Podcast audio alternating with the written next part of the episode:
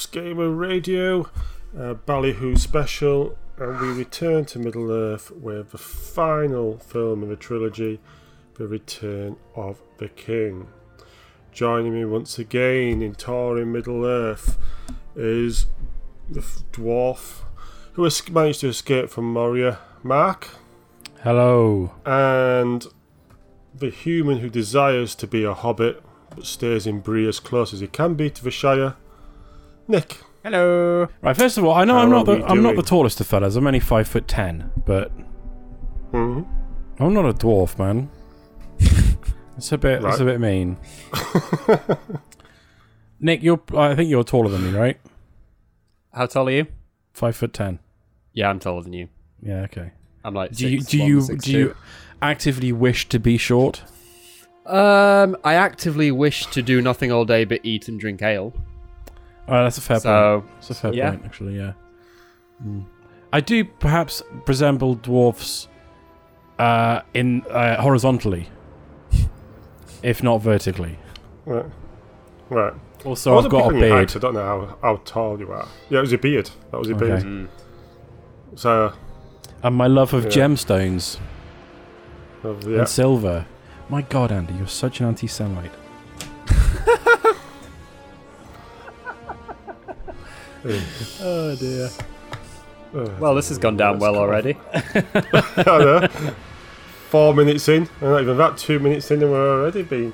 It was based on your appearance as with a beard. Okay. I do. Uh, I do apologise if there's any offence. No, no offense. I retract the apology then.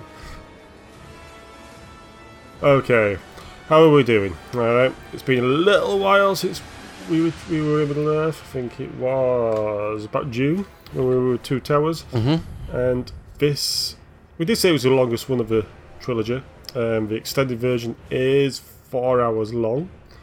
Um, I hope we are all settled in for a long podcast. I've got my cafetiere coffee full to the brim and some water ready. Um, How do you drink coffee now- at this ungodly hour?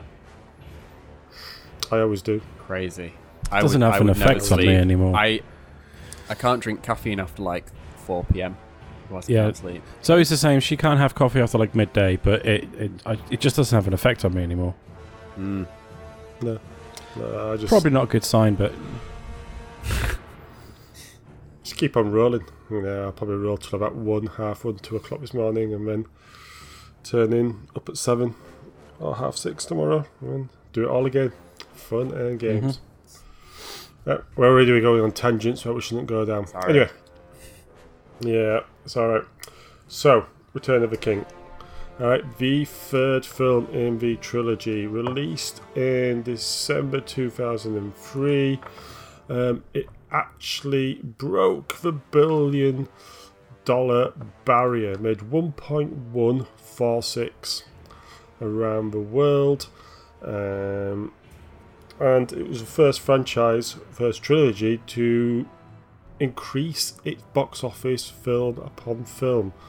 So, Two Towers exceeded Fellowship, and The Return of the King exceeded um, both of the other two. Hmm. It also swept the Oscars. first even though I do think is the first and to date only fantasy film to ever win. Well, Mhm. like uh, you know, traditional fantasy film to win um, yeah, Best Picture. There's been other uh, Yeah. other winners that you could maybe argue, like um, Shape of Water. That won Best Picture, didn't it, Nick? yeah, It did, yeah. Yeah, you could argue Yeah. that's a fantasy film, but you know, in terms of like you know traditional elves and orcs and High fantasy, yeah, high yeah. fantasy, it's the only film to ever won Best Picture. yeah, yeah. I mean, it got nominated for eleven awards and won all of them. Mm-hmm. Best Director, Best Picture, Best Visual Effects, etc. Yep. And there was a feeling at the time, and probably still is, that the, it, rather than Return of the King itself being the most spectacular and the best film of the trilogy, the trilogy itself was awarded Yes, these Oscars. no, no, that's exactly how I feel. Like the the the uh, it's like when um, an actor uh, gets snubbed for an Oscar for a series of incredible performances, and then gets one in the end, and it's like probably Hmm. didn't deserve it for that, but cumulatively over their career, same with a director, like cumulatively Hmm. over their career, yeah, they probably did it. The Oscars that the the Turn of the King one, I view as like they won them for the trilogy because the Yeah. Return of the King is the weakest of the three films, in my opinion, and not just my opinion. Mm. Quite a lot of people um, have a similar opinion. Hmm. Well, we'll come to about discussing the film throughout, and we'll give our final thoughts. But yeah, I mean, I thought looking at it, probably Fellowship deserved more Oscars. Um, Yep. Than anything, but I think, like you said, the Academy was feeling well. There's going to be another two of those films. We can wait. Um, I mean, I think the character moments. I mean, there's loads of character moments in Return of the King, but I think the character moments are more deeper in, for certain characters In Fellowship, and the acting in Fellowship. Sure. Yeah. Yeah. Um. So, Nick, so you're the Return of the King Virgin, I believe, Yes. isn't it? Yes, I am. This is the, the first time you have ever seen Return of the King. Yep. And you've jumped in, both boots on, straight into the extended edition, all four glorious hours of it. Yeah. Right. Right. So, when was it? When did you, when did you finish watching it? I finished literally 40, 45 minutes before we started sat, sitting down for this. So the ending, uh, the last hour, is pretty fresh in my mind. Mm. The endings, more like. Yeah, yeah, Yep. I get, yeah, Yep. makes sense. Yeah. What about you, Mark? Then, were you doing date of release there? yeah, day and day when it came out in the cinema. Mm. Uh, went and bought the DVDs. Um, the DVD when it came out, then went and got the special edition when that came out, and then you know got the the extended edition box set with with all the hours Yeah. and hours of making of documentaries that I've poured over over over the. I love a good making Mm. of documentary, behind the scenes stuff. I I, I eat that up, uh, and there's there's loads in the collection. So I've seen the, these films a, a million million times.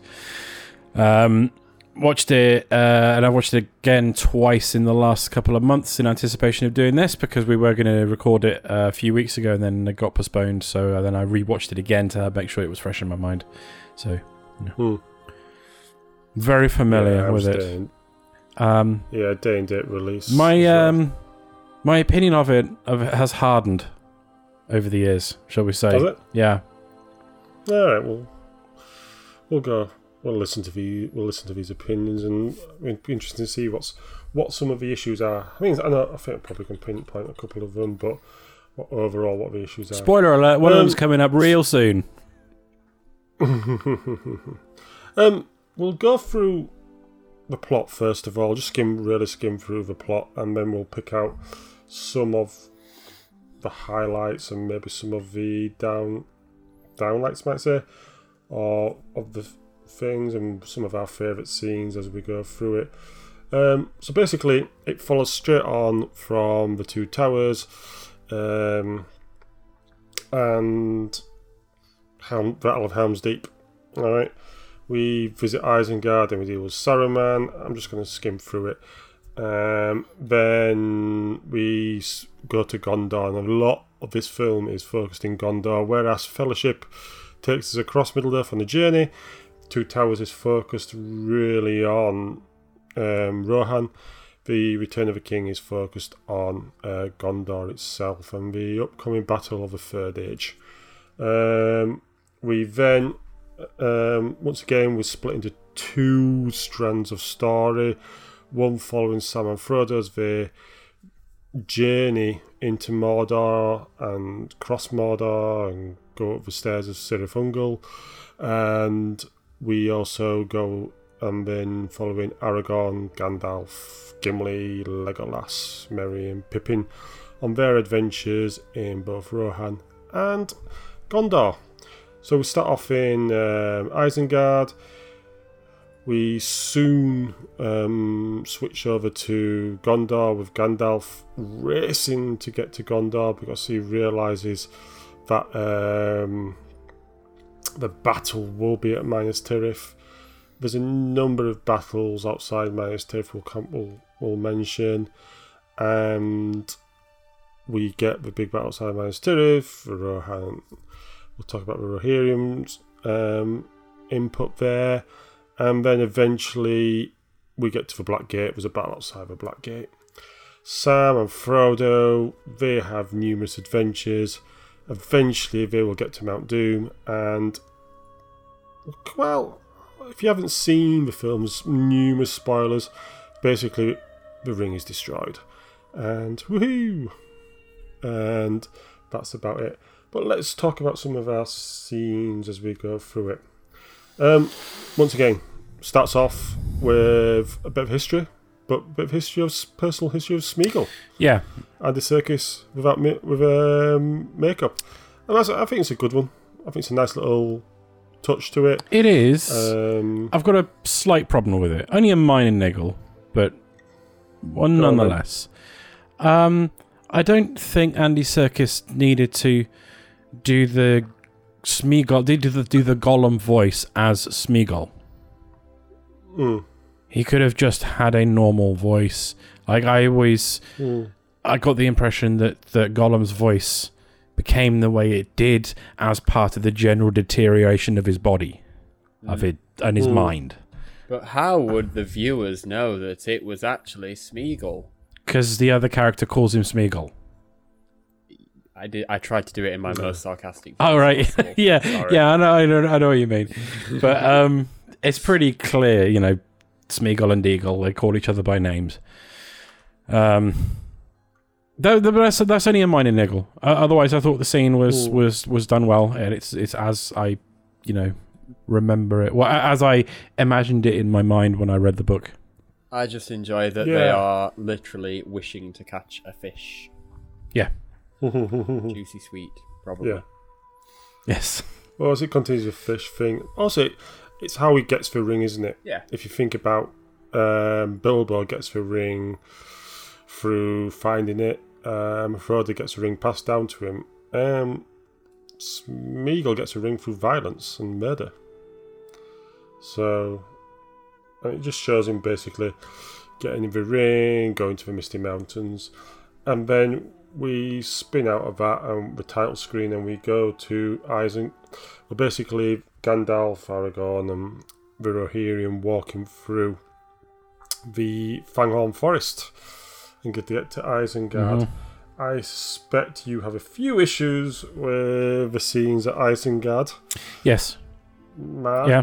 Yeah. Okay. Because this is where first deviation is. Shall we start Alright. with the fact that none of this was in the theatrical cut of the film? Well, bits bits of it were. Right, bits yeah. of it were. Right. Okay. Bits of it. So Yeah. this whole section is one of my favorite parts of the book. It's an entire Ooh. chapter in the book called the the the voice of Sauron, or is it or is it the mouth of Sauron? Um, The voice of Saruman. um, yeah, not Sauron, Saruman. Yeah, sorry. Uh, it is. I've got the book right here. Uh, uh, it's not in the Return of the King, of course. It's in the second book. Uh, the voice of Saruman. Yeah. Because they mixed the stuff around what was in the the, the books to try and make a Yeah. coherent film narrative. Um, yeah. So the voice of Saruman. It's one of my favorite bits in the book. Is it's like. It's it's like. It's like a you know when when uh, in in a film where like the overly dramatic um, villain played by a well-heeled thespian actor has a long monologue. It's basically like that, and I always really enjoyed it. And it's Mm. Christopher fucking Lee, right? yeah. Mm-hmm. So then I go to the um, the premiere, the premiere, the the, the the theatrical release of the film, and he's not in it.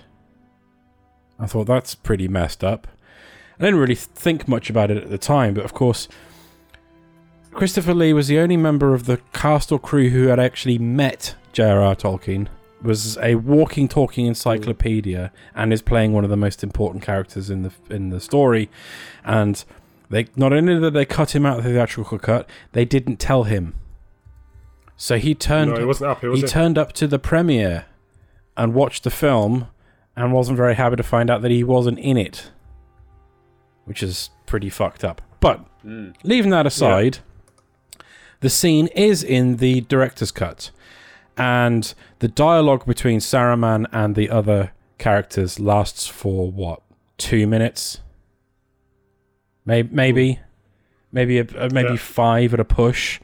Um, it's quite a substantial s- chapter in uh, in the book. It's not not like the hugest, but it's a good few pages of really really good dialogue between Saruman and Gandalf and, and Deneth, uh, not Denethor. Yeah. Um, um, oh God, the Lord of the Rohirrim.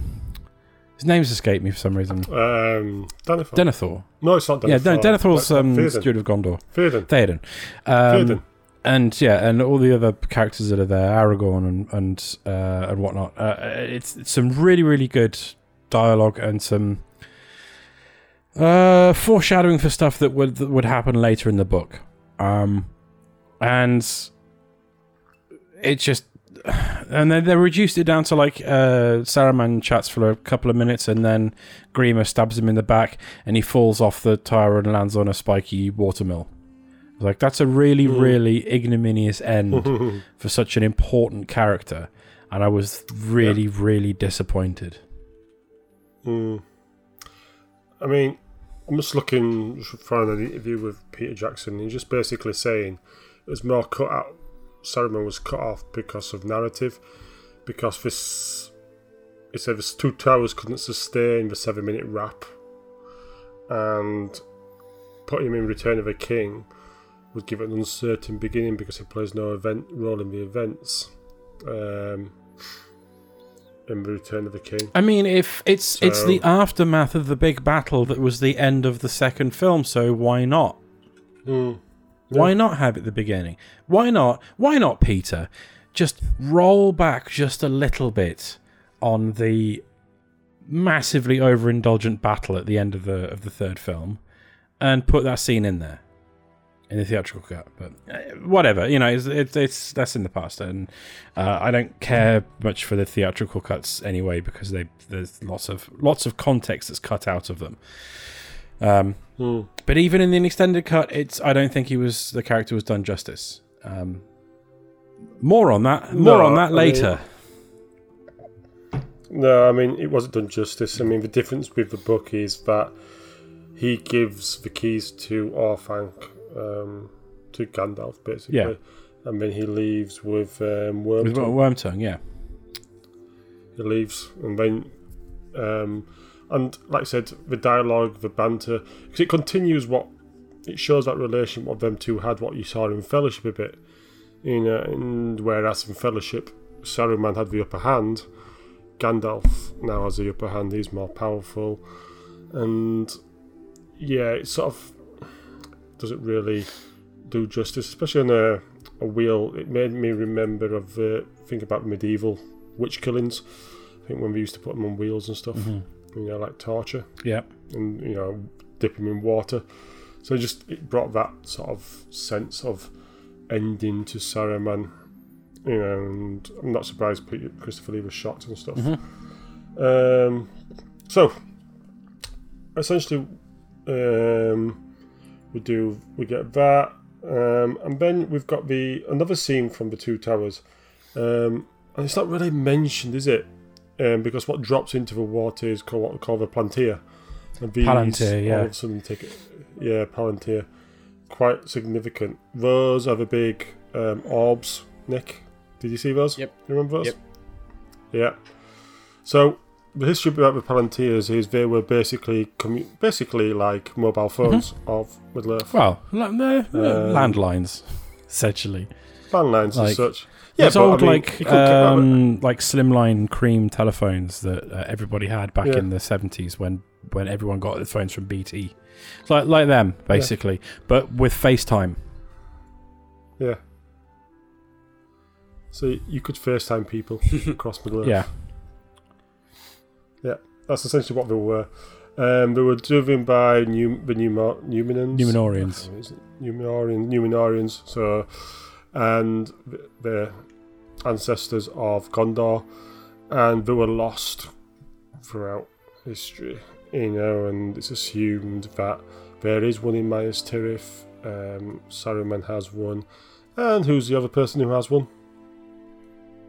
Sauron. He's got one as well. So um, it becomes quite important that these pa- are palantirs because they become a bit of a plot device and is used quite frequently in, in Return of the King. Um, essentially, is it? I forgot. It's Pippin, isn't it? Yeah. Yeah, it's Pippin who becomes obsessed. He picks it. He takes it of Gandalf, and he meets Sauron, um, who basically starts chatting to him in such a way as such, Mm-hmm. and he through that we discover um, that the main battle will be at Minas Tirith, which sends Gandalf on his way. Yeah. We're leaving Aragorn. Everyone else. Sauron like and- lets slip some information that he probably didn't intend to. Um, But he Yeah. also, you're we're given we're given the impression that Sauron believes that the Hobbit that he's spoken to is the one that has the ring. Yeah. So it's almost like, you know, this is what I'm going to do. Then I'm going to come for you. Yeah. Um, luckily, um, the Pippin doesn't really reveal anything else. So Gandalf races um, to Minas Tirith. All right. Then we sort of like return. This is the thing sometimes. First two hours of it, well, first hour or so, ninety minutes is is just setting things up, putting people into place, um, with some payoffs later on. We've got the um, Arwen Elrond um, discussion, um, where she didn't go back, didn't go to the boat because she saw in the future that there was a child.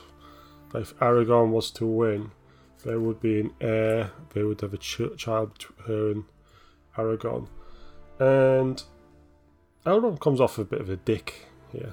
Yeah. Put it I mean, he kind of is, but yeah. Yeah, He comes across as a bit more more than just um, protected of your daughter. He actually lies to her. You know, he can foresee things, Yeah. and um, we go to Minas Tirith, and that's quite impressive scene as the camera scales up Minas Tirith, isn't it? Yeah, uh, it's another one of those in, well. incredible miniatures made by uh, Weta Workshop. Yeah. So, um, we get to Minas Tirith. Gandalf is um, hiding his COVID cough a number of times. I don't know why he was coughing throughout that scene. And we then um, we meet Denethor. Now, Denethor in the theatrical cuts comes in here. Um, we did see him in the extended cuts in the Two Towers. He's the father of Faramir, father of Boromir um, Boromir, who's killed at the end of Fellowship, and Faramir, who is a captain of Gondor. And we see lots of issues. We see that Gandalf and Denethor do not like each other Hmm. at all. Um, there's some um, script later on where um, Denethor accuses Faramir of just following Gandalf, and it is, and it's said in the book, isn't it, that Faramir is more interested basically in Gandalf and learning Yeah. rather than Boromir, who's more interested in war and swords. Yeah, and after Denethor doesn't battle. like him because he's a nerd, and and Borom- Boromir was a jock. Yeah. um, we also see uh, the fall of Os- Osgiliath. I'm just going to deal with the Minas Tirith um, Gondor scenes at the moment. Fall of Osgiliath, um, where the last time we were here, Frodo and Sam were here and they escaped from the Nazgul. But this time, the. I mean, I watched this scene again and the river isn't really that wide. And the orcs have torches on their boats. Yeah, but it's foggy. So- and yeah, but it wasn't that foggy that you can't see loads and loads of torches Hmm. throughout. It- There's I have a bit of an issue if you've got you know normally based what what you see on films and based what you see what I've read about you know as attacks by water you normally have to turn all your lights out. You don't have torches burning bright. Uh, that you suspend disbelief. That's uh, you know whatever. It looks yeah, cool. um, it did. It did. It, it's Oh, it's yeah, it more cool. cinematic. It's uh, it, it made for a good Yeah, shot. It is, but basically, Osgiliath, the former capital of Gondor, falls. The Faramir retreats to Minas Tirith and comes in shame. Denethor basically accuses him of losing Osgil- Osgiliath, what his brother had won. Um, you can see the family problems all servicing there. Faramir feels unloved. I think, um, is it John Noble? Oh, he plays Denethor. Denethor. Yeah. Yeah, Another. I think he's really um, good. Is he Australian or is he a Kiwi? Not sure. Might be. He was in that TV Australian. show. Oh, he's Australian. He was in that TV show Fringe, right? I never watched it, but I haven't watched No. it. It's on my pile to watch. he was also in L.A. Noir. Huh. Mm. Ah, One of one of the because that was made by an Australian company, was it? Did all the the technology for the motion It capture? was, and yeah. Um, so yeah, he's he's in there amongst many also. Oh yeah, it's that guy. Faces. yeah, but he's one of these. Um, it's funny when you look at it. How many classic actors are you know the Lord of the Rings um, got? So you got John Noble, Mhm. Christopher Lee, Ian McKellen, and who plays Fe- Bernard King? Is it who plays Theoden? Yeah. Yeah. Mhm. So all the, I mean, all recognisable. Yep. and who have a long line of acting, and but also doing a lot of theatre acting. I Yeah. feel. Yeah. And they're, all- they've all come and we've, I think uh, universally have been excellent. Yeah. There's a lot more of in them in of um, characters. um, slightly less well known to us, uh, but a lot of like Hmm. New Zealand, well respected Kiwi theatre actors in uh, the Hob- in the Hmm. Hobbit films as well. Yeah. Yeah. So you know, it shows that the prestige of uh, Peter Jackson. You know, he was managed to get these people on board. Mhm. But yeah, I thought Denethor was played really, really Yep. well by John Noble, and it does. c- This is what the extended does. It does deepen the relationships. You see the conflict between Faramir and Denethor. You know, Bjorn loves some, you know, for being too bookish, too much of a nerd. Hmm. Um, so we'll leave it there. Um, oh, we'll say, is it Pippin? Pippin gets himself as a guard of Gondor. Yep, a steward, Yeah, a steward of Gondor. service. Steward, yeah. Um, promises his service and explains why Boromir was killed Mhm. in terms of that. Um, any thoughts about those scenes? Anything we like? Anything in particular? Um, they're, they're, you know, they're, they're all great scenes. I've got no complaints for this section of the film. No, Nick, Nick. Yeah, I'm pretty much the same, really. yeah. So let's I mean, at this to, part of the, f- this this point in um, the film, it's kind of like treading water, isn't it? You, you know what's coming. It yeah, is. it's It is. you know the minute y it's just all foreplay, isn't it? Really? Yeah, yeah. fantasy foreplay. Peter Jackson's edging us. Yeah, and yeah, yeah, taking us down, you know, to hidden delights. Down into the mines of Moria. No, no, not going there. and what we get now is uh, we're, we keep swapping, so we see Frodo and Sam, and they've hit. They come to Minas Morgul. Now, Minas Morgul was called Minas Anna, I think it was, and it was it's a sister city to Minas Tirith, and it was built there to prevent It's called um, Sauron. Minas Ithil. Minas Ithil. yeah, sorry, uh, originally, Yeah. right? Um, yeah, and then it gets captured and twisted and turned into Minas Morgul. yeah, the home of the Witch King. Yeah, who's more prominent in this film than anything Yeah. else. and it looks so fucking cool. So It looks Yeah. so cool with like the sort of like underlit green, like shafts of light and everything. Like it looks like such a cool design. Um, yeah, I, Mm. lo- I loved the, the the the look of that. yeah, I won't want to visit it. No, it no, no, no, no. But like it's again, it's another like incredible piece of miniature work. Yeah, yeah, it's great, and it's. I think amongst all this is Gandalf because it keeps switching from Frodo, Sam, and Smeagol Mhm. To Gandalf talking to Pippin, and he starts talking about the Witch King. And you see him armoring up, don't you? Yeah. You- see him getting his armor on and stuff. And once again, you've got the spirit. and his design. I think the Witch King's design is just is is a real highlight. Mhm. You know, real evil feel about him. You know, he's got that uh, mace that's just like huge. You know, That helmet feels so heavy. Yeah, with the the sort of crown of spikes on the top, and um, yeah, just again, uh, yeah, really really cool design.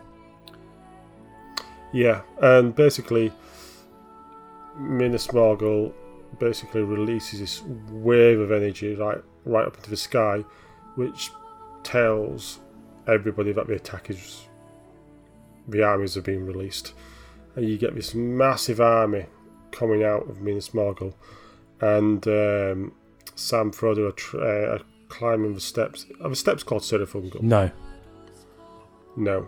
uh, oh no, the Steps steps that they're the climbing. Yeah. Uh, I think they, yeah, I think they're uh, yeah, it's part of Cirith Ungol. The steps, yeah, Yeah, yeah.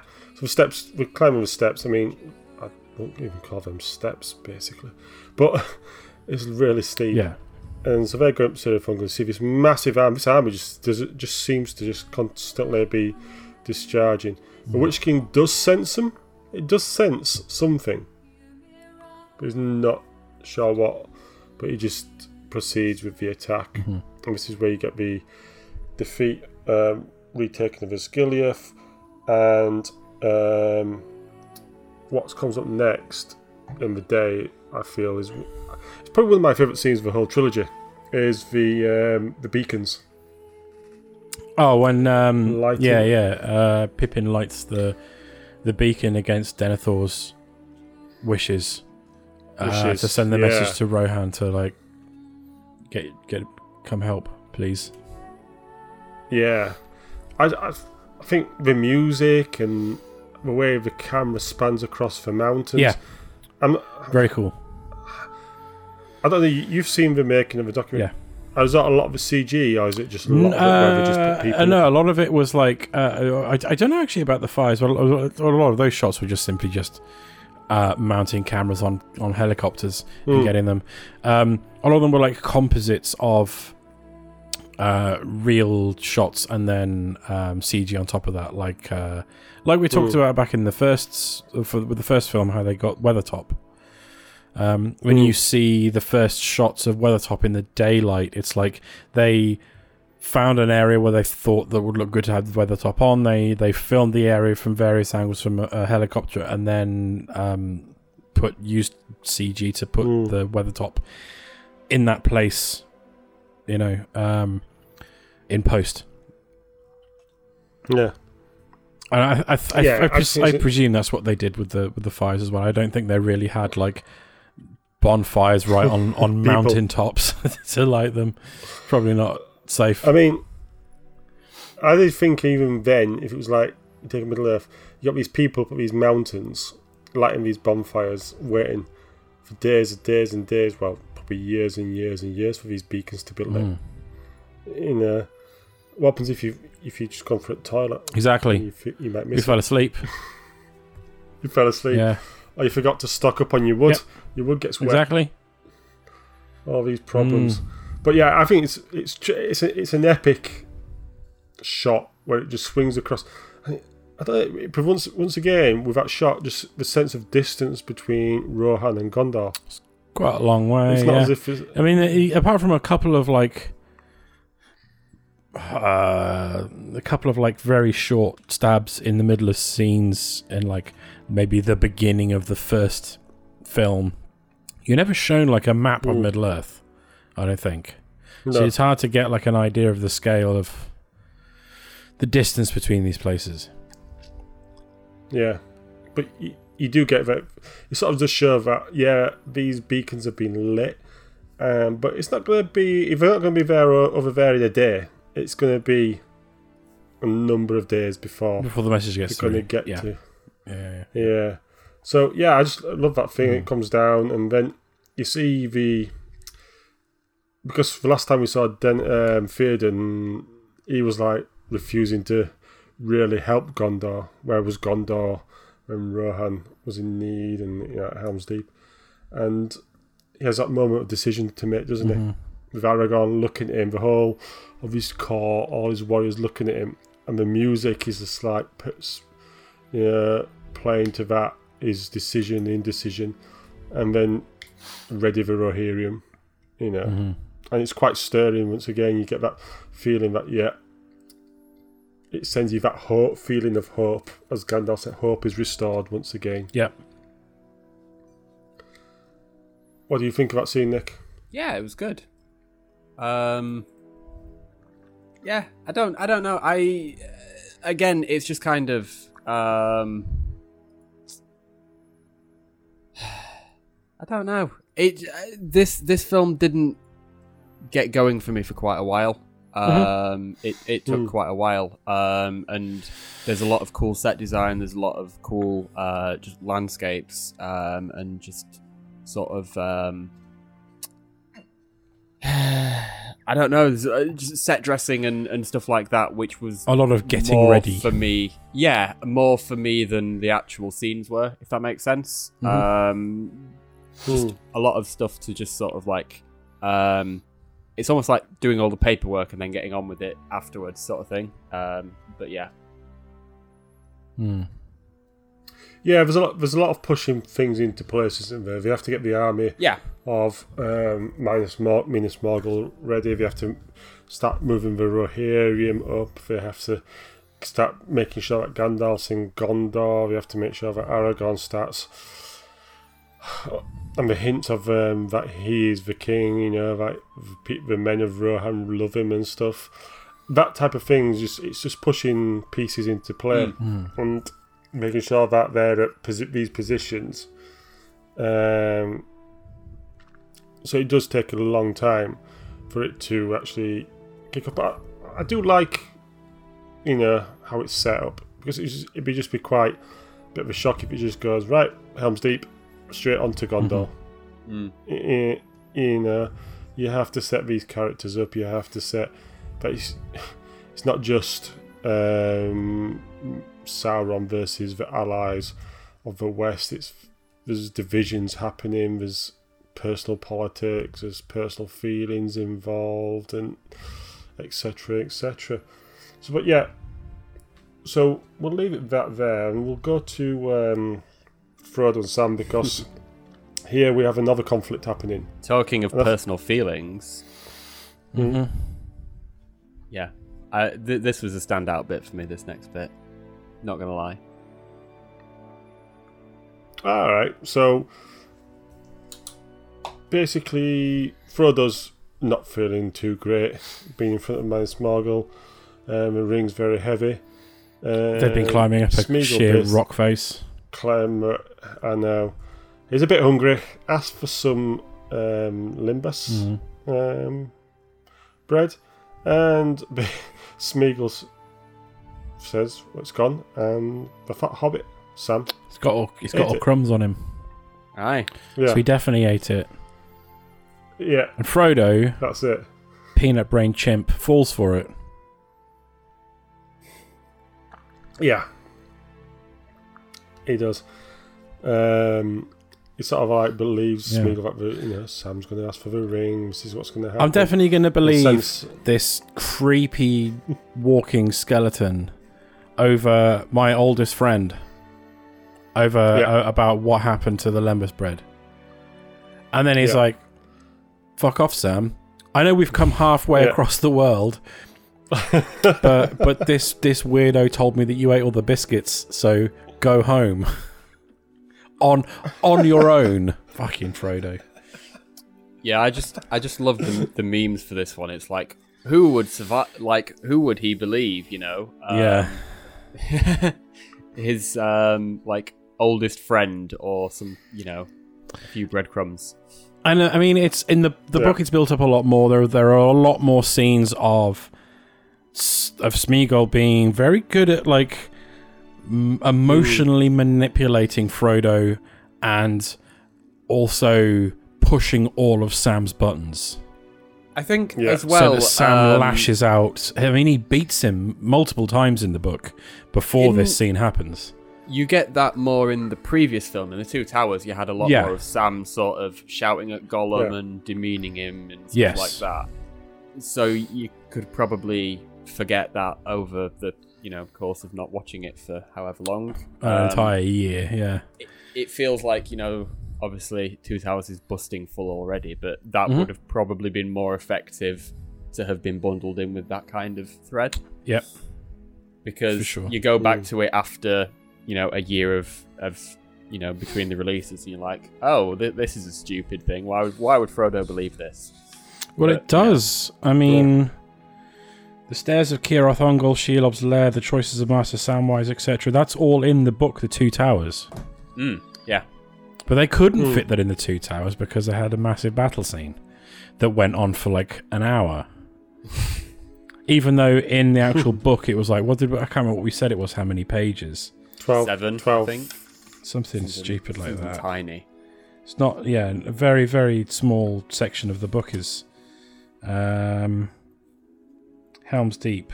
Starts on page 526, ends on 543. So, Mm. 13, Not- what, 17. yeah, not not not huge, you know. Mm. Um, What was, but I think part of the thing with the Lord of the Rings, it Tolkien doesn't really go into detail about the battles, about the conflict. because they're not interesting. No, that's he don't find them interesting, does he? I will say the Battle of Helm's. Well, we'll get onto it, I guess, when we come to the Pelennor Fields. But yeah, anyway, the the the Hmm. scene. Um, they probably could have like they could have been done with some, including more of the scenes that are in the books, I guess, or not having that scene separated from the other scenes between like, of tension between Sam and Frodo and Gollum, separated between two films or whatever to lend that scene more weight. Um, because it comes across as a little bit. Um, why would why would he react this way? And I know you're like you're supposed to assume, Yeah. well, well, it's the ring doing its work, but it's not. uh, That it's not really the Mm. ring that's doing its work. It's it's Gollum that's doing that's emotionally Yeah. manipulating Frodo. Um, Yeah. And they probably probably had done with a little bit more um, scenes to lend that some weight. But I, I you know, Mm. it's it is what it is. It's, it's fine. It's good. Yeah, I mean, it does send that division up. I mean, I think in the book, doesn't Sam get to the top with Frodo? Yes. I seem to remember. Yeah. Yeah.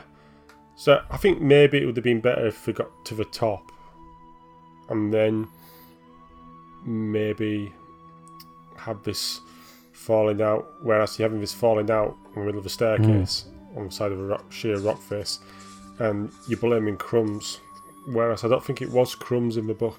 That sort of Uh, I'm trying to. seems a bit. Yeah, I'm, I'm trying to find it. You, um. Keep talking. I'll find it. Yeah. So anyway, they separate Frodo and yeah, Frodo basically goes to Sam, go home, you know, off you go, toddle on, past all the armies of Minas Morgul, and make your way back to the Shire. You know, it's only a few thousand leagues or a few thousand miles. Anyway, we get to the top, and is this the scene what you like, Nick? This scene with Shelob, um the giant spider. to be honest no it was just the breadcrumb bit The breadcrumb bit. um yeah the, this it, it's quite an interesting um bit to be fair though because obviously you've had sort of sam and frodo's relationship tested um and then you've got Hmm. you know um a giant spider like you know kidnapping frodo basically or attempting to Yeah. This is it. I mean, and there's more in the book, and it's more of a thing. So, um, Shelob, she was she was the so well, she was a daughter of Ungoliant, the primordial spider. All right, and she basically preys on anyone, orcs, goblins, anyone who comes up that way. And Sauron has basically an uneasy um, sort of truce around it, and will sometimes send um, people, well, orcs and goblins just to feed her. Mm.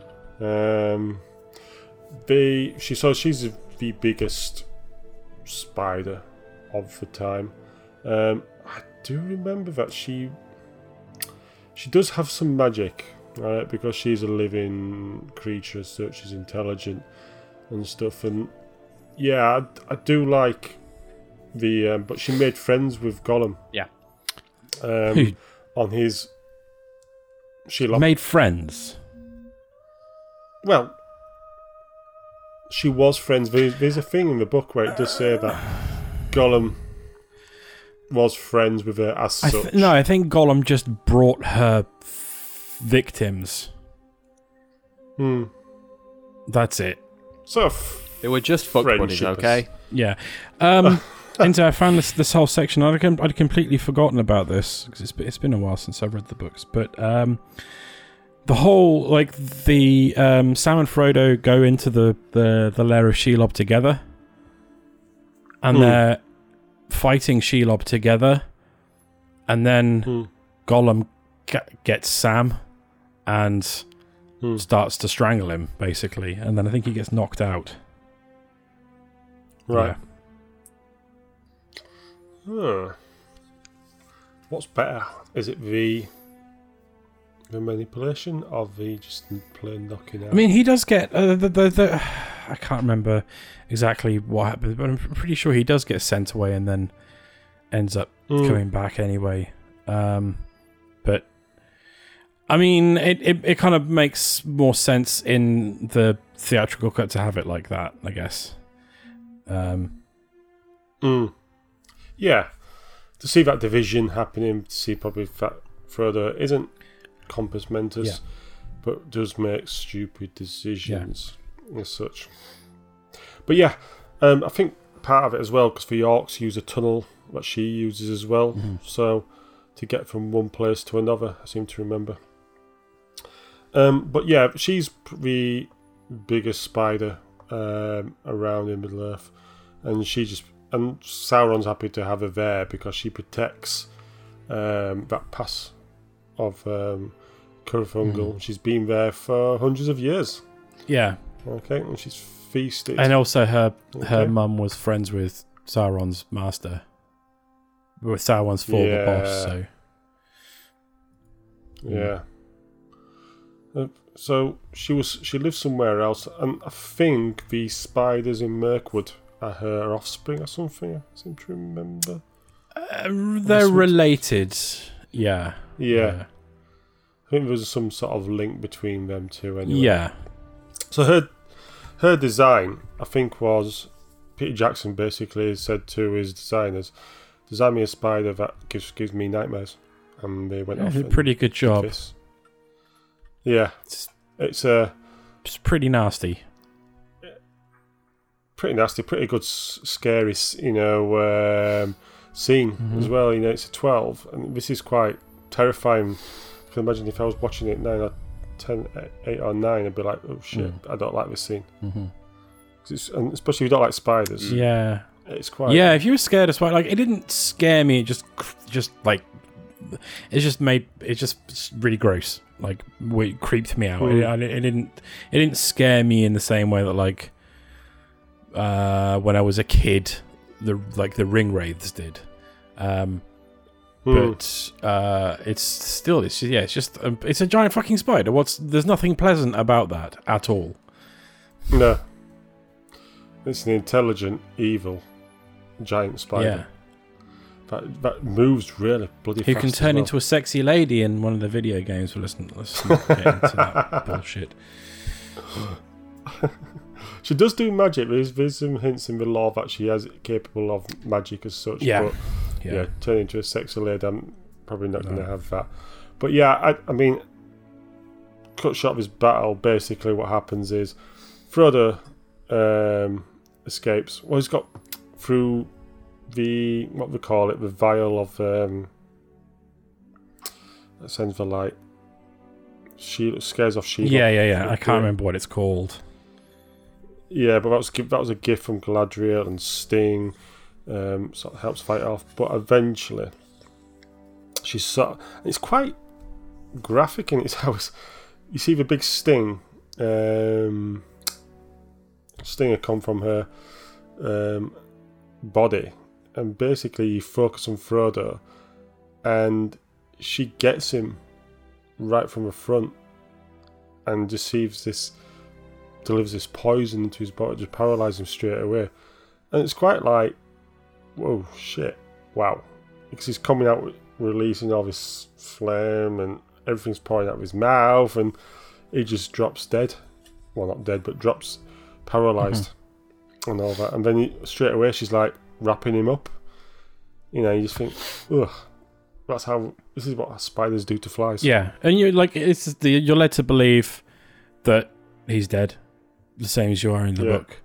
And then once Sam has his epic battle and drives Shelob off and it mortally wounds her, maybe it's never entirely clear. Uh, it's not clear in the book either. Um, No. Then the orcs come along and find uh, Frodo wrapped up, and then you find out that no, he's not dead. He's been paralyzed because she likes to eat fresh meat. Yeah, she just paralyzes Yeah. him and stuff. And fr- fr- Which I'm pretty sure what ring bearer. spiders actually do, right? To to insects Mm. before Yeah, they they s- before they Yeah. suck their insides out. Yeah, I mean, when I look around spider webs around my my house, it's just like not inside but outside of the garden. Um, there's loads of flies and all sorts of stuff Yeah, hanging on them. yeah. Yeah, I think that's what they do. So, yeah, Sam thinks um, Frodo's dead, but he's not. He's taken to a tower. The orcs in the tower have this. And, and once Uh, again, it shows. Before we go in to the tower, they he walks Mm. past, uh, and you get a shot of, but it is never even mentioned. Uh, the watchers at the gate. No, they don't do the watches. Now, the watches are a weird thing. When Mm. I read it, even when I reread the books, the watches are a weird thing. It's almost like um, the Sphinx. Yes. You know, the Sphinx was supposedly a guardian. Uh-huh.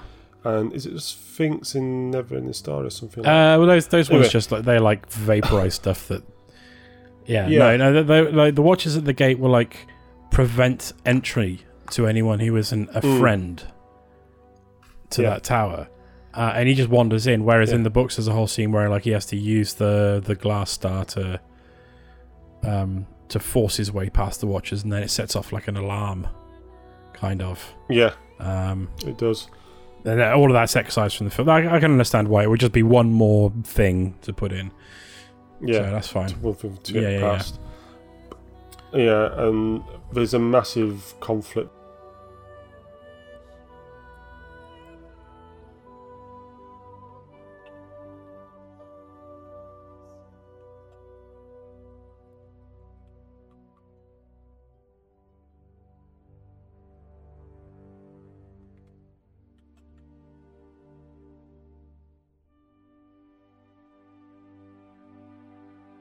Well, before then, it's like they they something has injured Shelob, and they can see evidence of the Yeah. wounds, and they think, and they, they don't know. Obviously, they've never heard of hobbits. They'll assume that it's some sort of Mm. mighty warrior who was done battle with Shelob and driven it off, and then it may be on its way there or whatever. Yeah. So this is, rumor of a mighty warrior, mighty elf warrior, Mm. injured Shelob, wiped out this tower of orcs, and escaped and roaming Mordor, and you know the orcs are worried about this um, mighty uh, warrior. But in the in the film, it's quite swift. It's basically the conflict between the orcs is there, which I you know I like. Um, once again, you get in the now it's never said. I mean, the big fight between presume- Shagrat and Gorbag. Yeah, but it's never said. But I presume these are just. Is it are these Uruk-hai orcs? again? No, um, uh, No, of are they just different orc tribes? the? Uruk-hai, the whole. Uruk-hai thing is very confused in the film. In the uh, well, between the well, it's very confused between the films and the books. So in the in the Hmm. in the films, um, the Uruk-hai were this new breed of uh, of orcs that um, the Saruman bred that could run in the daylight. Hmm. But there, but, but there were Uruks that that um, existed before then, and there were um, Uruks in Mordor as well. Um, they're all over the place in the in the books, but in the Mm. film, I think the Uruk-hai were just the ones that Saruman made, and the rest are orcs. Which is why they're a bit yeah, smaller and and like bent over and crooked and whatnot. Yeah. I mean, the Uruk-hai are descended from men, so Saruman corrupted men hmm in his bas- basically his gene splicing. Was it Sauron or Morgoth who created orcs from elves? Uh, uh, uh, it was Morgoth or, or Melkor, whatever you want to call him. Morgoth. Um, well, yeah, they've been around for a long time, a long, long time, way like, way Yeah. before Sauron. yeah. And they're the ones who don't run in the dark. I They mean, don't run in the light, no. the light. Which is why the why there's that gigantic storm cloud that comes from Mordor that that, that covers the sky Mm. uh, over the Pelennor fields because so that the orcs can march underneath it. Yeah, yeah. Um, so they leave that tower and then they dress up as uh, orcs because they're going to have to get across Mordor. And as they look at Mordor, they see all these fires, and they're going, "Oh shit, we have to get across Mordor to Mount Doom. How are we going to do that? Let's dress up as orcs." Um, let's just pause that there and we'll follow back to Gondor itself. Once again, we come to Denethor versus Faramir. Denethor sadly orders Faramir, who s- sadly follows his orders to retake Osgiliath. I mean, height of stupidity. You're on horses, you're a cavalry, and you're going to charge a town, a city. Basically. Yeah, you've got to remember that J.R.R. Tolkien fought in World War One, and Oh, yeah, Denethor is basically a World War One general, Sending Hmm. men over the top to certain death just because it's what is expected. yeah. Yeah, Yeah, I mean, I, I recently watched Tolkien. Um, now, I'm not saying it's a great film, but it does provide that insight, and you can see ah, the ideas of war and the fellowship, um, of what his life experienced, feed into the Lord of the Rings Yep. and the Hobbit. It is. So It's quite an interesting thing. It makes me want to read about his life, really. Mhm.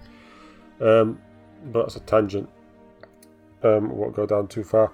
But yes, sadly, um, Faramir isn't successful. Um, with that, I mean, Gandalf tries to stop him, but and it's quite good. I quite like the fact that the it shows a lot of women here. You know, they're going to be the impact of this war. Um, is massive. You know, they're throwing the flowers on the men. They know that they're going to certain death, basically. They know that you know it's a waste of men, and the women just throwing flowers at their feet, and it's very solemn, somber Yep. atmosphere. You know, the music itself. Yeah, And alongside that, we get um, it's quite effective. We get Denethor eating lunch. Um, you, you've never seen grapes and tomatoes, just you know, as a metaphor for blood. And eating, well, he couldn't have ketchup, you could he? no. So and Pippin's singing alongside it, isn't he? yeah, Mm. while yeah, the, while the men of Gondor ride off to their certain doom. Yeah. yeah. that was a strange. Yeah, Yeah. Strange. Do you like the scene? I like the scene. I think it's a, Yep. scene- I think it's a powerful scene. yeah, for sure. Yeah, 'Cause I think, yeah. yeah. Um, so that's lost, and then the armies of Mordor or Mi- Minas Morgul um, come outside Minas Minas Tirith. I'm just going to take us because we keep following these three strands. You've got three different groups of people. We'll go back to Gimli and um, Aragorn, um, with the Rohirrim on the muster. Basically, two days to muster. Because I mean, they're right. They're going up this hill, this mountain, out there. Taking the mountain pass between sh- um, Rohan and Yeah. Gondor, yeah. Yeah, and we've got the first of a prophecy, isn't it? And it's first time is it, we have a prophecy where back in Isildur's time, we there were a group of men who promised, swore an oath to Isildur to come and help him at the time of a great battle, Mm. and they didn't, and they were cursed. They were proclaimed oath breakers. Yeah. Yeah. Yeah. And these oath breakers are in the mountain and they remain there as ghosts and no one really goes there. No. Um, bef- but there is a prophecy that says that they will follow the king and the king will release them and or the Aragorn has to go and he's mentioned a couple of times that you need to go through the mountain pass. Basically. Yeah. It's in this in the Um, film. It's like uh, it's Elrond, isn't it, who goes along and tells him because he's Yeah. con- contractually ob- obligated to be in the films. In the books, it's just a messenger, right? He just he just receives a, a messenger who says like he gets his who gives him a message from from Elrond. He just says like remember the paths of the mountain and blah blah blah blah blah. Yeah. Um, yeah, and he goes off and and he also gives him Narsil, yes, or the sword. Yeah. So the sword that that's been reforged. yes, And if I'm gonna, I'll come to this at the end, but um, but he goes into the mountain pass, and you get a few scenes of you know levity with Gimli trying to blow these spirits away. Um, the amount of skulls in this place was unbelievable. Oh, the mount. Yeah, the the the, the Yeah. um, avalanche of skulls. Yeah. Yeah, yeah. Uh huh. Uh, and you get Although it's like, um, what's uh, that church? It's in like France or Belgium or Germany or somewhere like that. Like the basement is full of skulls. There's a there's a whole church that's like decorated with skull. They've got like banners of skull made of bones and stuff like that. Uh, the Church of Bones somewhere in it's like middle Uh, Europe. I want to oh, say. yeah, the Skull Chapel, or Saint Barthol- the Saint Bartholomew's Church in um, Lower Silesia in Poland. Uh, yeah. Yeah, uh, yeah, that's fucked up. But there's another one that's like all the basements just full of, just full of Skulls. skulls. Yeah. Um, I mean, there's skulls everywhere in this mountain. There's skulls. There's so many skulls. It's there's uh, I'm not- I'm the Church of Saint Michael in Austria has over 700 skulls in the basement. Nice. There's also the Sedlec Ossuary in the Czech Republic, um, which has how many bones do you have? How many bones? It doesn't say how many bones. 200 but and something. a lot of 206. I don't know. That sounds a lot of bones. A lot of skulls. Uh, yeah, a lot of skulls. Yeah. Um. I mean, so he meets the Oathbreakers, doesn't mhm. he? And because there's part of the reason why he goes there is because there's a secret fleet of the Corsairs or pirates um, coming up the river, um, burning Gondor's outposts and to attack Minas Tirith. Mhm. It's not just it's a, like it's like a pincer movement. Mhm. So he has to stop that. What do you think about this scene then with the um, spirits? The scene with the spirits is very cool. Very, yeah, very cool. Hmm. Um, I noted that. Okay, this was 20 years ago, so it was still, you could argue, a different, a different time. Um, but still, kind of surprises me that that Peter Jackson didn't do anything to tone down, shall we say, the slightly dubious um, descriptions in the books of the um, Easterlings and the uh, the Dunlendings and, and whatnot. So, so the pirates that come up the coast are clearly supposed to be like Asian pirates Hmm. and the uh, Easterlings that come up in their uh, in their um, or wherever they're from. I can't remember where they're from in the in the in the books. The, the, the ones that come up with their their gigantic Oliphaunts Oliphaunts. are clearly like North African, Middle Eastern. Mm. Um, some of yeah, some of the the, the definitely by today's standards, uh, all of the, the descriptions of um, certain races in Lord of the Rings could be viewed in modern terms as being slightly suspect. Uh, and I, am surprised that, that Peter Jackson didn't really tone any of that down at all. If those films were made today, I imagine they would. Shows you how much has changed in the last 20 years in terms of Mm. racial sensitivity in um, in cinema. Um, but yeah, that was that's my tuppence on that. You woke snowflake, Yeah. you. I know, I know. I mean, there's another group in the book which is not included in the films because, aside the journey of a, of a Rohirrim to Gondor isn't an easy one. It's not just they managed to get to um, Gondor easily enough with no problems. In the book, they're having to fight little fights, but because um, Sauron's aware that they will be coming, so he puts like forces there on the pa- on the path to Gondor. So they have to get back. There's a group. Is it? There's a group of men. Is it the Wars? I can't remember. There's a certain group of men anyway of tribal men that help the Rohirrim um, avoid um, all the orcs um, in the book. Yeah, it's, it's been a while not- since I've read it. So I can't It's remember. really no, it doesn't need to be Yeah. though. No, he's you know he's just possibly showing that Sauron was aware that they were coming. Um, anyway, yeah, the scene with the oath and with him spirits is good. I find it quite you know a bit dubious that they were Gimli and Aragorn were able not to avoid falling down the pit with all these skulls. Know, Legolas. I'll give him. He passes dexterity check quite easily. The other two must have done really high rolls as well Mhm. as you go through. And they come out, you see the Corsairs um, attacking. And um, the leader of the ghosts, the spirits, comes out and says, you know, they'll fight. And it takes, that's in the first disc on the Blu ray. Um, while um,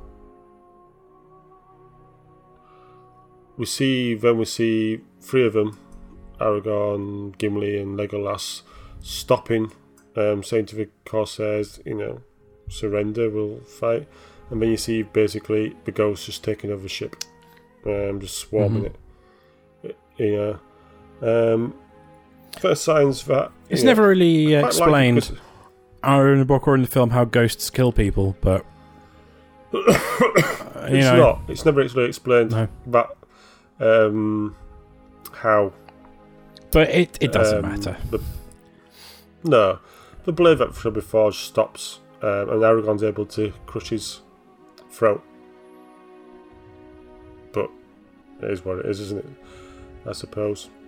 And then we come to this big battle, um, the Battle of Pelennor Fields. So it's a, it's probably it's the main part of the film. Um, now I'm going to be completely honest, because I'm a history teacher, and sometimes when, part of the topics I do teach is um, medieval history and castles and attacking and defending the castle. And I've used this scene um, numerous times in my lessons to show kids of the various weapons of um, attacking a castle. It's very difficult to find anything that can show the difference differences. So you've got like the battering ram, hmm you've got siege towers, you have got uh, mangonels, and you've got catapults. Trebuchets, man. and you've also What Yeah, about those fucking sorry. trebuchets? For a while, yeah. didn't the internet get weirdly obsessed with trebuchets like a couple of years ago? For some reason, they were all over Twitter and Reddit and stuff. People were mad about trebuchets for some reason. Yeah, the cutting And a you've got the cutting psychological like- warfare. razor's edge of of um of middle age technology dark age technology. Yeah. Yeah. Before we discovered the the like- gunpowder that those like uncivilized Chinese had, um, we just lobbed rocks at each other. That's it. And I also have the psychological thing of lobbing heads, which was used Oh yeah, yeah, yeah, yeah. in Yep. various sieges. Uh-huh. So And also, For me- um, like disease-ridden corpses of cows and stuff like that Yeah. into castles that were That's under it. siege to help spread disease and yeah. yeah, we were we were civilized. Oh at the time. hell yeah! But but yeah, I just think for me, for as a as a teacher, I've used this scene so many times. I've seen the scene so many times, and sometimes you see the kids going, "Huh? But did they have dragons?" Mm, I think no, you should probably pick a different film. I don't. But, there's no film that There's- shows all these. there's gotta be- in if two There's got to be There isn't. no. There isn't. There isn't. Seriously, no. I've All looked. right. Oh, I guess it's hard to find one that also doesn't have lots of blood and guts Yeah. in. And Um, well, this is it. There's a few like ironclad and stuff that do have sieges, and I think there's a time. yeah, but, But there's also a lot got- of blood and, and fucking in that. Yeah, but also it's got two different types of like. The siege of Yeah, like um, said, we're, we're getting very off topic here, but the, the siege of Paris in um, the show Vikings. It's got quite a lot of that stuff. Alright. It's very good. I might have to have a look Yeah. at that. But Vikings is quite. Yeah, there's a lot of bloody, environment lot of blood and fucking in that as well. I'm Yeah. afraid. Yeah, yeah. I mean, all I have to do is tell the kids: ignore the trolls, ignore the orcs, ignore the flying. Ignore the gigantic wolf-headed, uh, flaming, Yeah. uh, um, battering ram that has its own name. Yeah, but it's quite true to medieval warfare. Yeah. You'll get an idea of the taste of it. Yeah. Um, What are your thoughts about this battle? it goes on for way too long. It goes It's on like Helm's Hmm. Deep. It goes on. Helm's Deep, I thought was uh, ed, ed pushing p- the very edge, maybe just stepping over the edge of being slightly too long. The Battle of Pelennor Field is way too long. So, in I've got it saved here, bookmarked in my copy of of um. Hang on. My copy of uh, Return of the King. The Battle of Pelennor Fields starts on page 839 and ends on page 849. Ten pages. 10 pages. It's even less pages in, in this book than uh, Helm's Deep. And then they're on to the more important things the Pyre of Denethor, the Houses of Healing, the Big Debate, the March of the Black Gates, and so on and so forth. Hmm. Um, it's, yeah, it's a bit, it's all a bit much. Um, But and it's toward, and t- towards the end it gets like it's like um so in the when you see that incredible shot in uh, the two towers where you see the vastness of Saruman's army and it's like oh that's crazy that's all there's loads of orcs that's that's nuts and it's shot um just how like you know the special effects uh, the t-rex scene in jurassic park holds up to this day because they used as few uh, um, cg shots as they could get away with and the rest was Hmm. you know physical puppets. And they shot it at night in the rain. And it helps to mask a lot of that stuff. And helms deep was shot at night in the rain and some of the cg elements are, are masked by that fact. And it just makes for a better setting anyway. Um but then Peter Jackson had to top that with Pelennor Field, and so the the the army is is like ten times the size of it, and it's as far as the eye can see, and it's covering the entirety of Pelennor Field, Mm. and then there's gigantic fucking elephants and whatnot, and the, the some of the elements of the of the, the the the fight, the battle, like the the fighting in the street once the once Grond breaks down the first door, um, and there's like Mm. fighting and people being murdered and whatnot in the streets. Like that, that all looks fine. A lot of the stuff out in the actual field looks really bad. When they start killing, when they start fighting the elephants, that shit looks bad. When, um, there's one particular scene.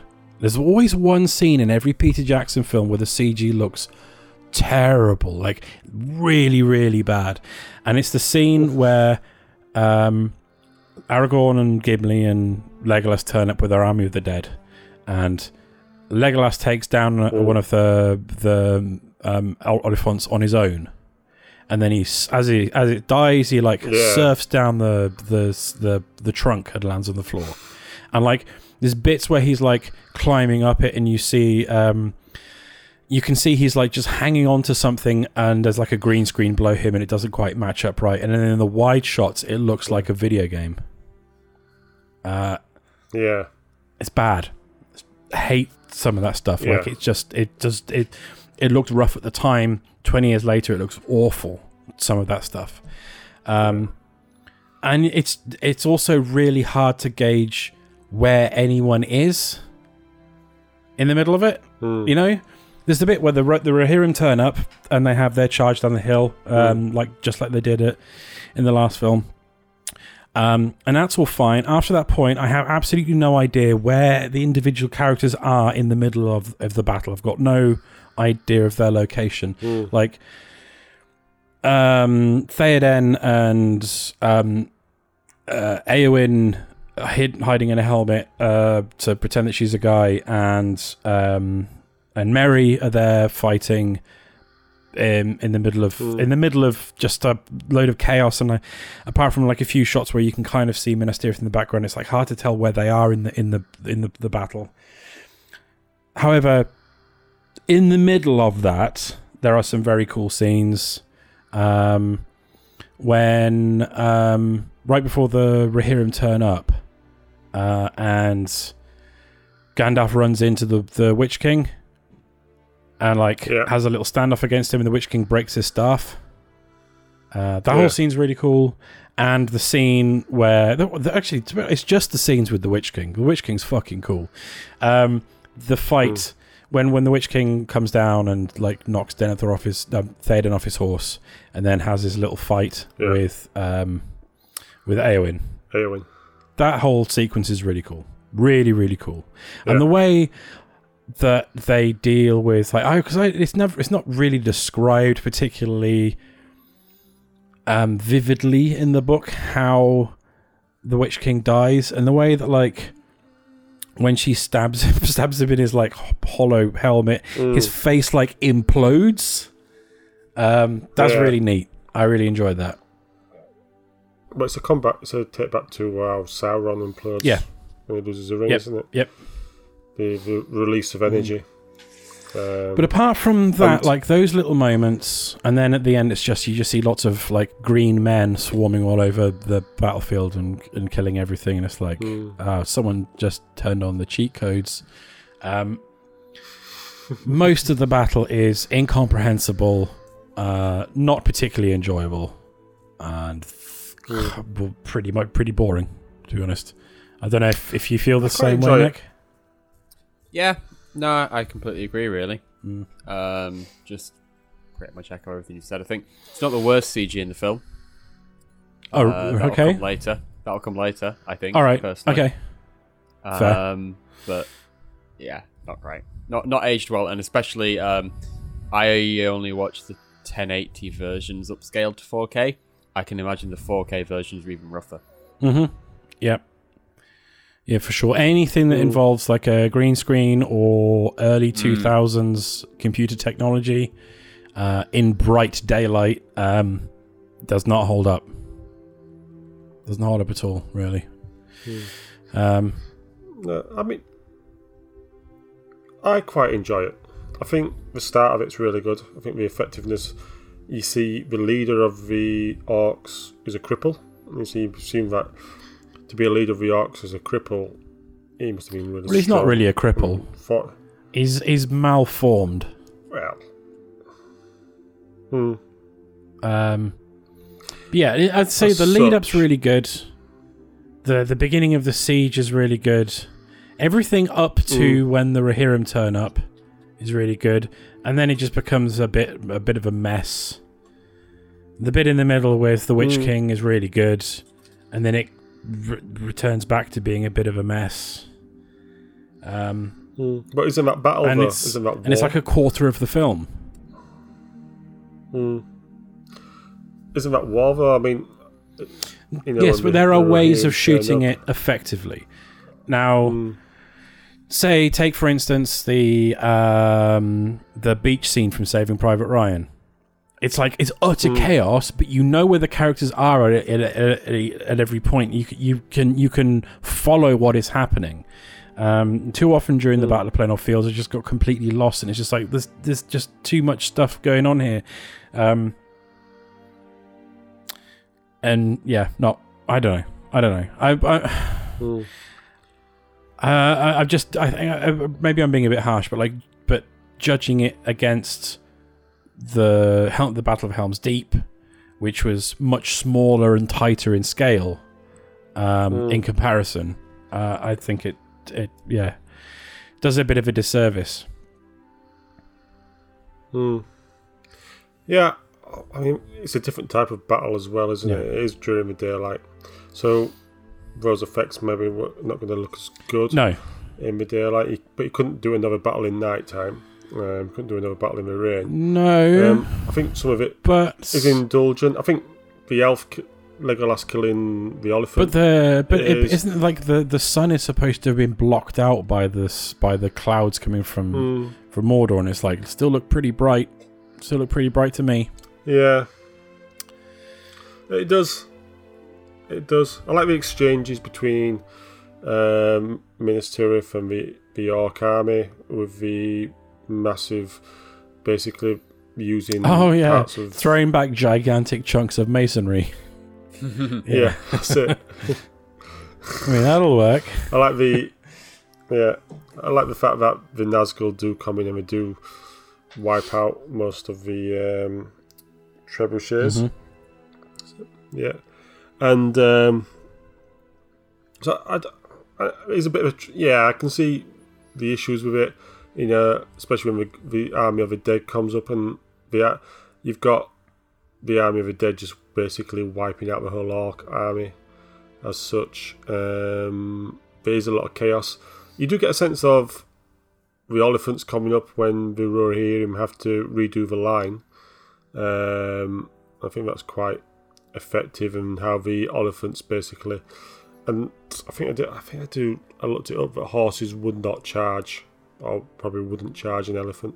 No, because they're 'cause they're not the they're not the smartest of animals, but they're not they're not suicidal, No. and they're very easily spooked. And I imagine a gigantic, Uh. huge elephant thing would spook a horse. So yeah. Hmm. But anyway, Yeah. uh, that's you know artistic license. It doesn't matter. Yeah.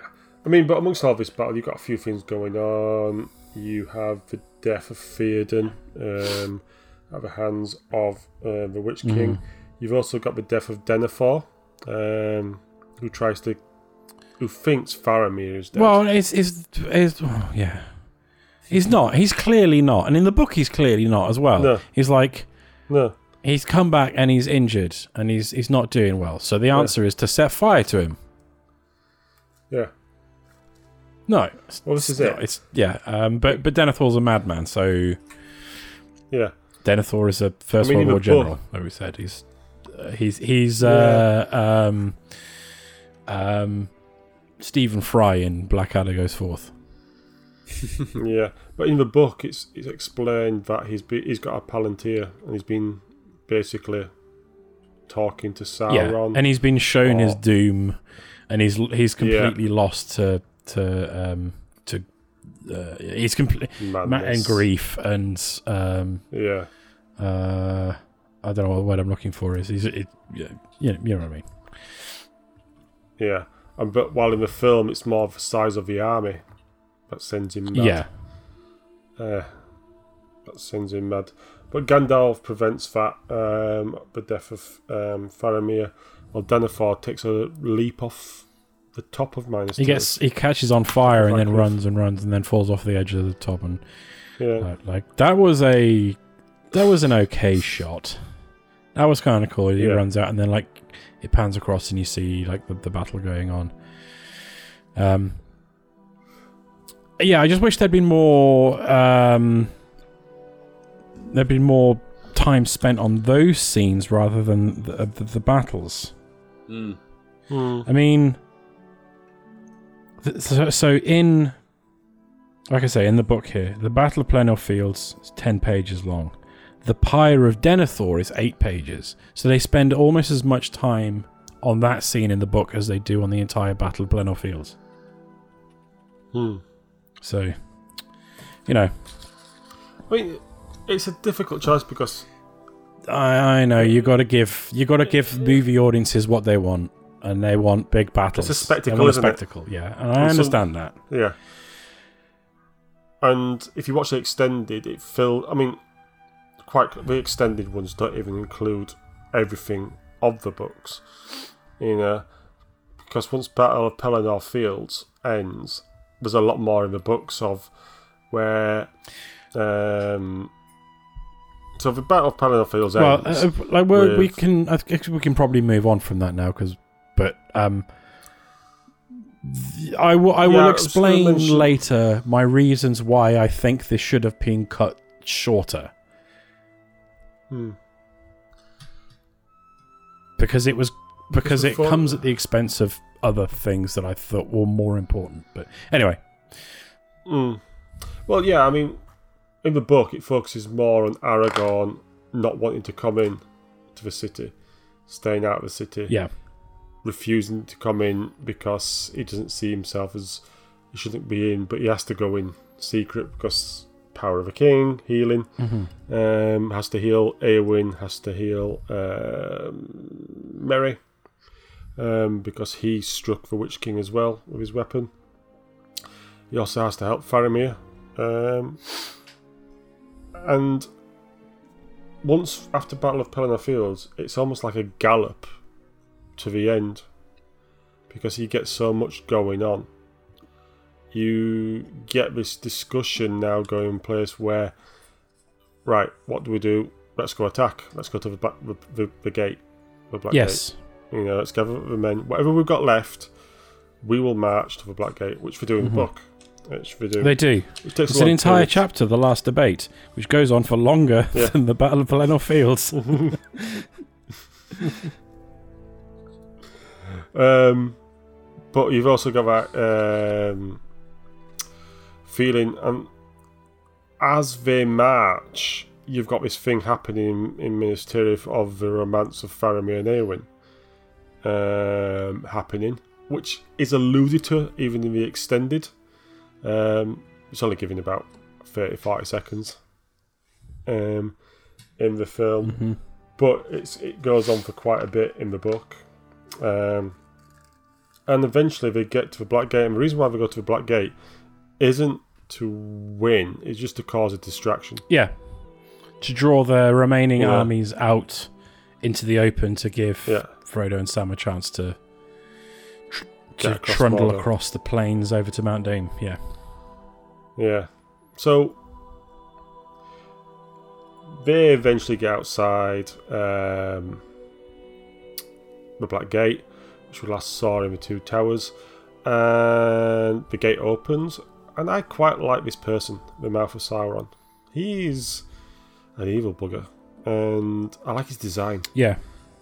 You know, the way his mouth, his teeth are like um, sharp teeth, but also his mouth. He's got like saws. Yeah, they they ju- like uh, the the actor. I can't remember the name of the actor uh, who played him. Um, he um, wore like weird prosthetics over his mouth, and then they they digitally sort of like um enhance it to make the mouth bigger.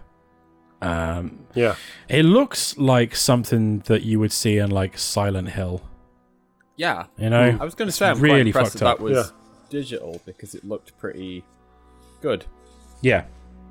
Yeah, it does. Some of the effects really well, really do hold up. It's just a lot of them. Hmm. Uh, some I guess of so. really That's don't. that's a mix of like real effect and just enhancing it with digital digitalization, Mm. which always looks better than just computer completely CGing it. Mm. I'm trying to find the Yeah. description of him in in the book. Oh yeah, actually, the description in the book because I, I, I, I thought the description, I, I, I could remember the description of the book being slightly less dramatic than this, but it's not. Um, A tall and evil shape mounted upon a black horse, if horse it was, for it was huge and hideous, and its face was a frightful mask, more than a more like a skull than a living head. And in the sockets of its eyes and in its nostrils there burned a flame. Um, the rider was robed all in black, and black was his lofty helm. Yet this was no ring wraith, but a living man. Oh no, sorry, yeah. So he's just like a dude. Um, in Mm. Yeah, he's not yeah, yeah, yeah, yeah, yeah. But like, uh, there's no, th- th- there's not, there's more description of, of his like mount than he is of, of like the actual character itself in the in the book. Uh, obviously, this Mm. stuff's been accentuated over the years by the various artists who've done concept art and whatnot. But um, yeah, the design's really, really cool.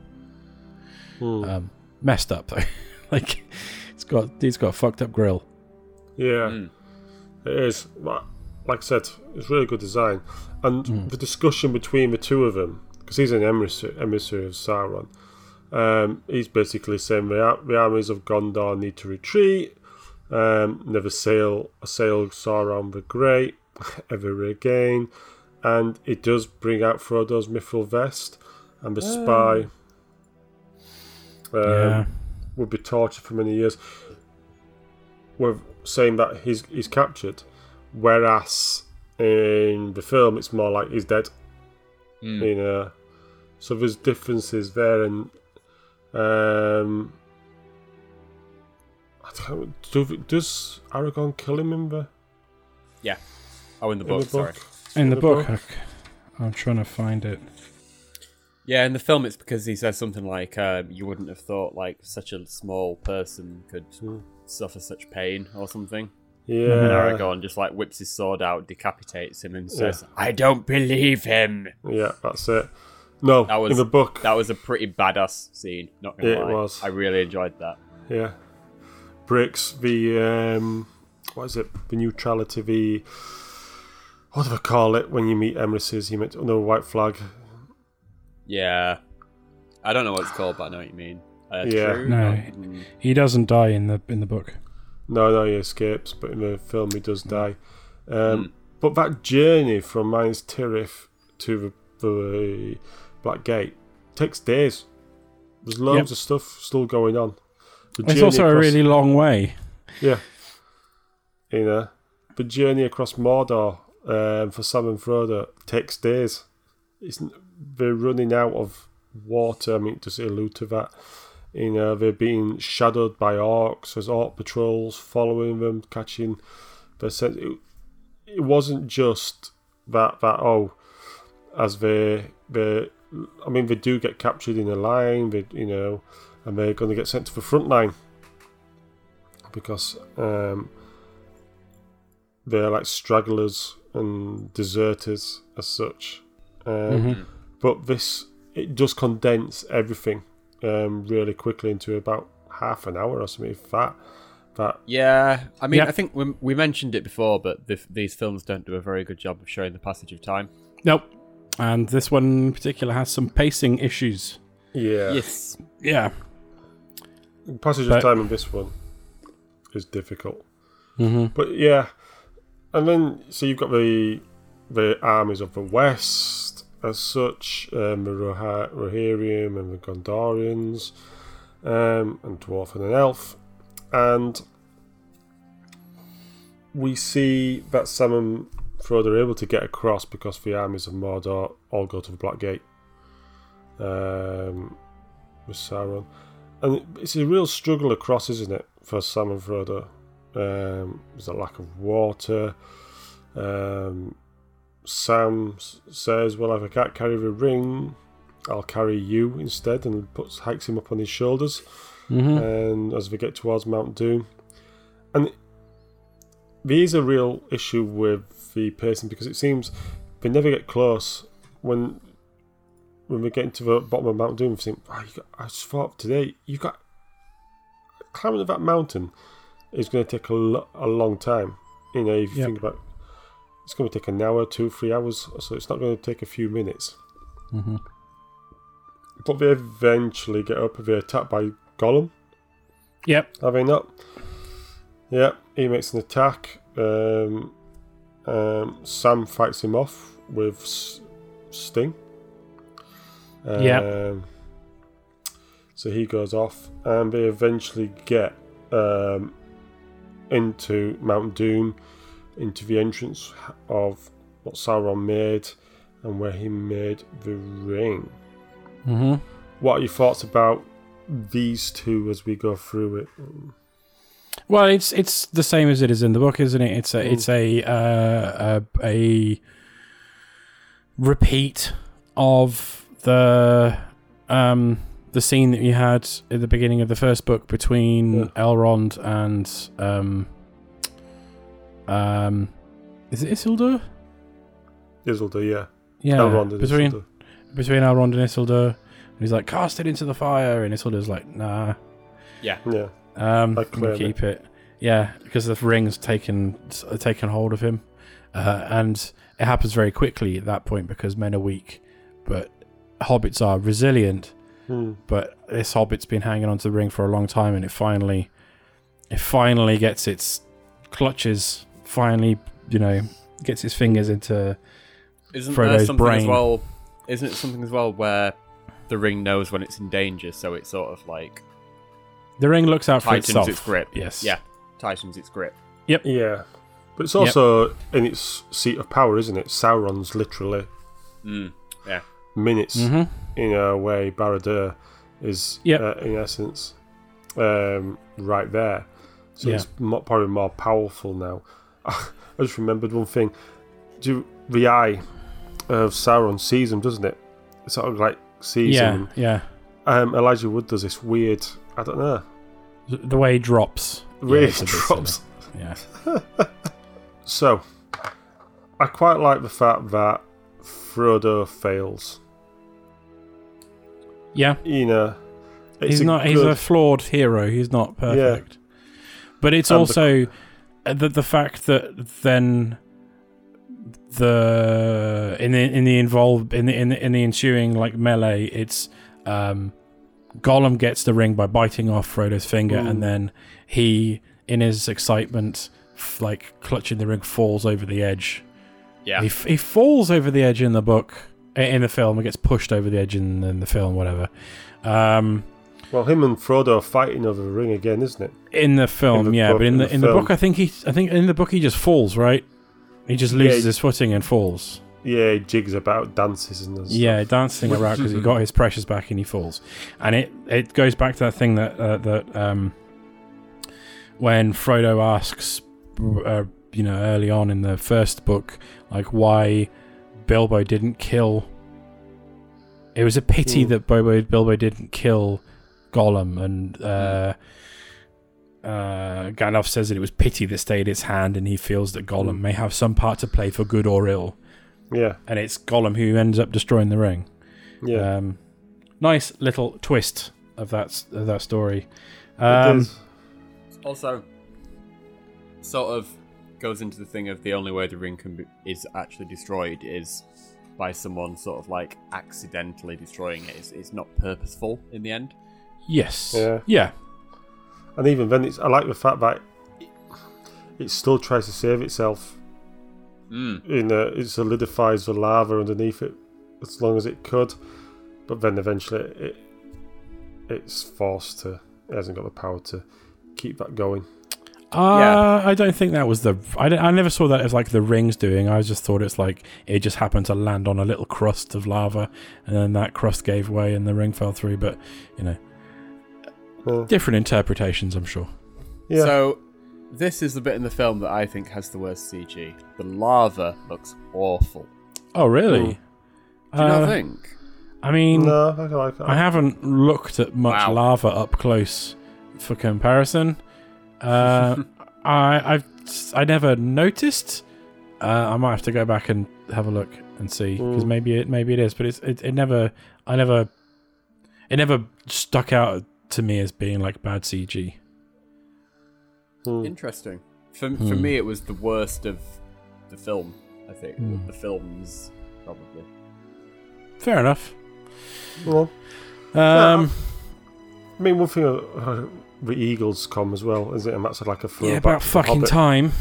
The Hobbit, isn't it? When um, is it Merry or Pippin shout, "The Eagles are coming," and that's like Yeah, throwback to the end of the Hobbit season. He probably didn't. He probably thought we never going to film The Hobbit. They are a bit of a I'll throw that like um, Deus Ex Machina, uh, but Mm. also the Eagles like do not give a shit and do whatever the hell they want. Yeah. So fair enough.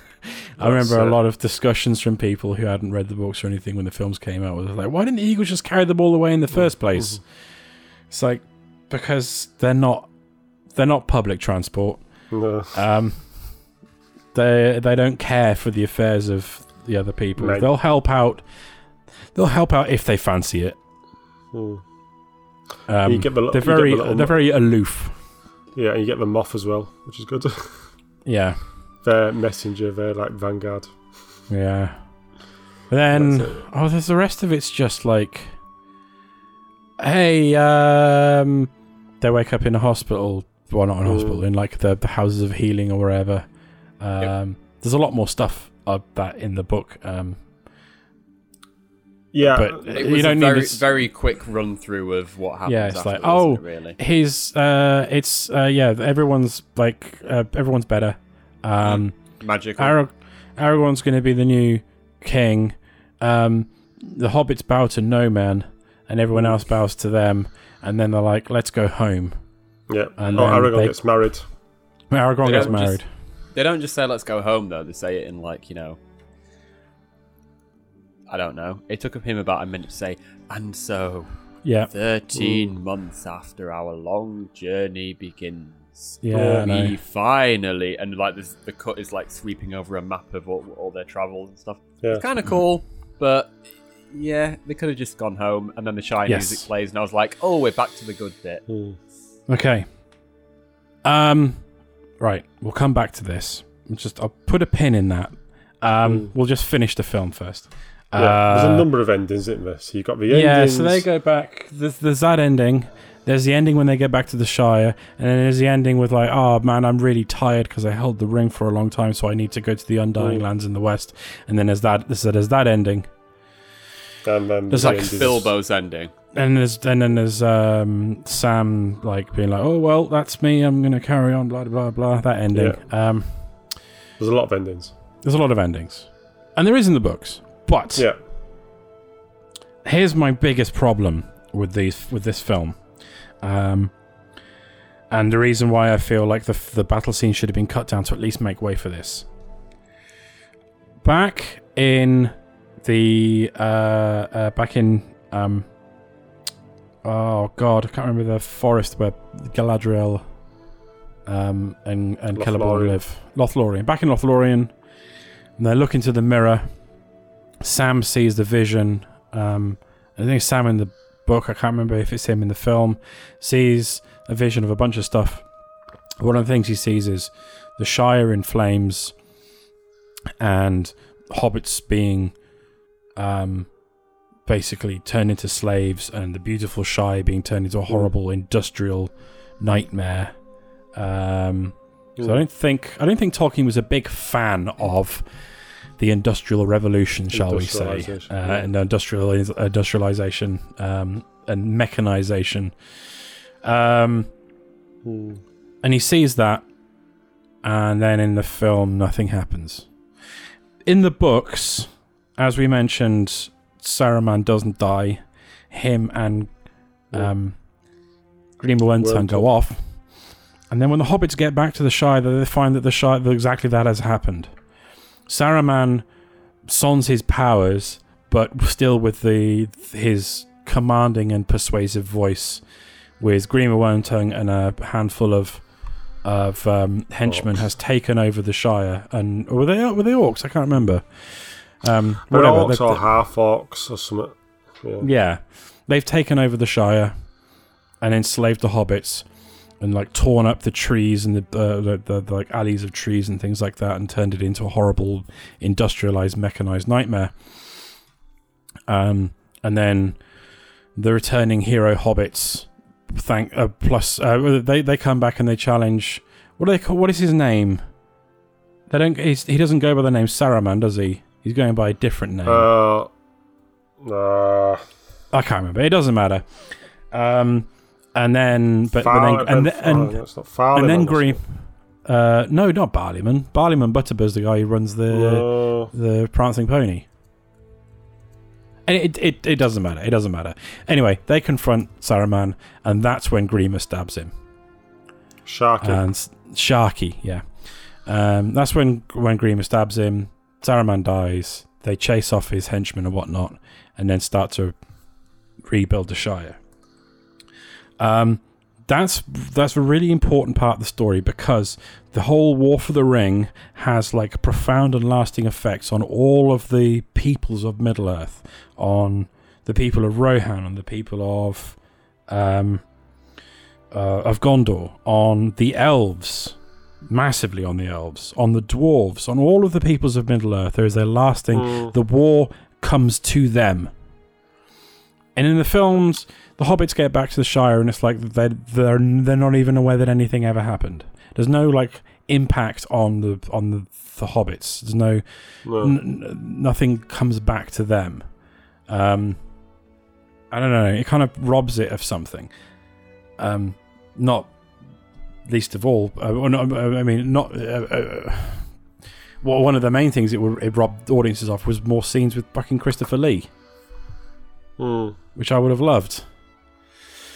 But um, yeah, the scouring of the Shire is is like the the most important part of the multiple endings to Lord of the Rings, and it's the one they decided to leave out. And I Yeah. don't know why. And I don't think I've ever heard an interview where Peter Jackson has explained why they left it out. And I'm sure Christopher Lee would have loved them to put it in. Hmm. Ah, I don't know.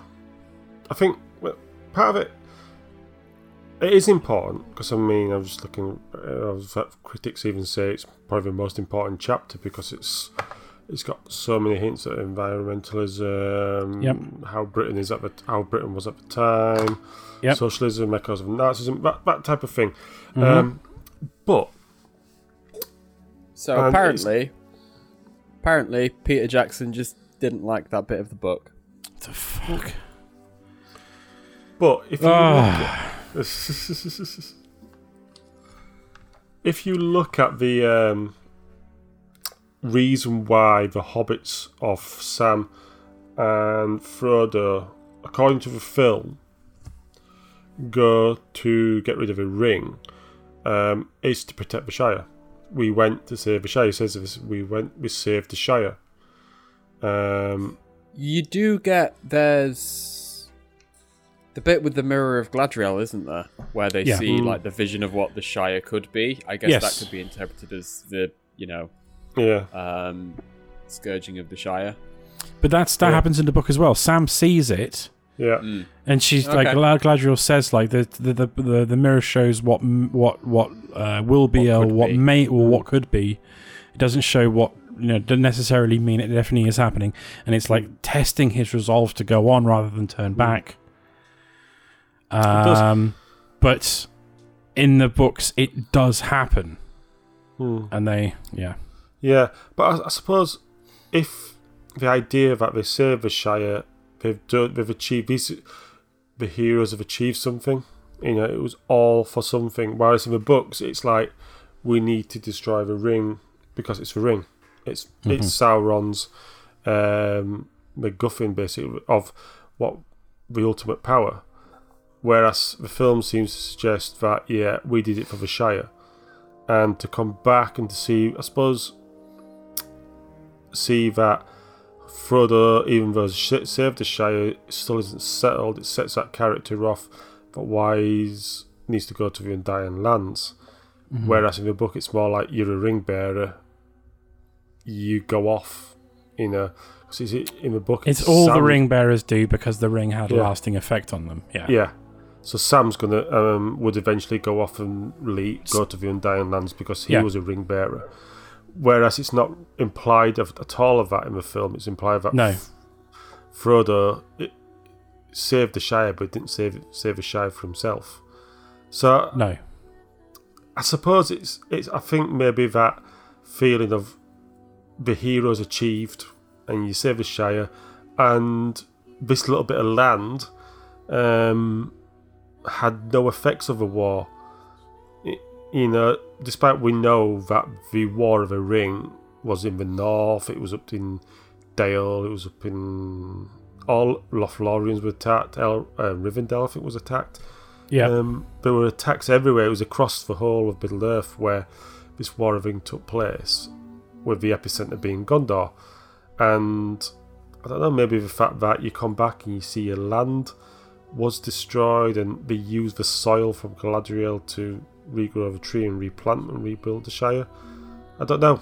Would it have an effect on the character? Would it seem like. Uh, Well, it's Or would it- also um, uh, say okay. Uh, it, you could argue that it's it, it it's in there as a metaphor. It's like the Britain that J.R.R. Tolkien came back to at the end of the First World War was not the same Britain that he left.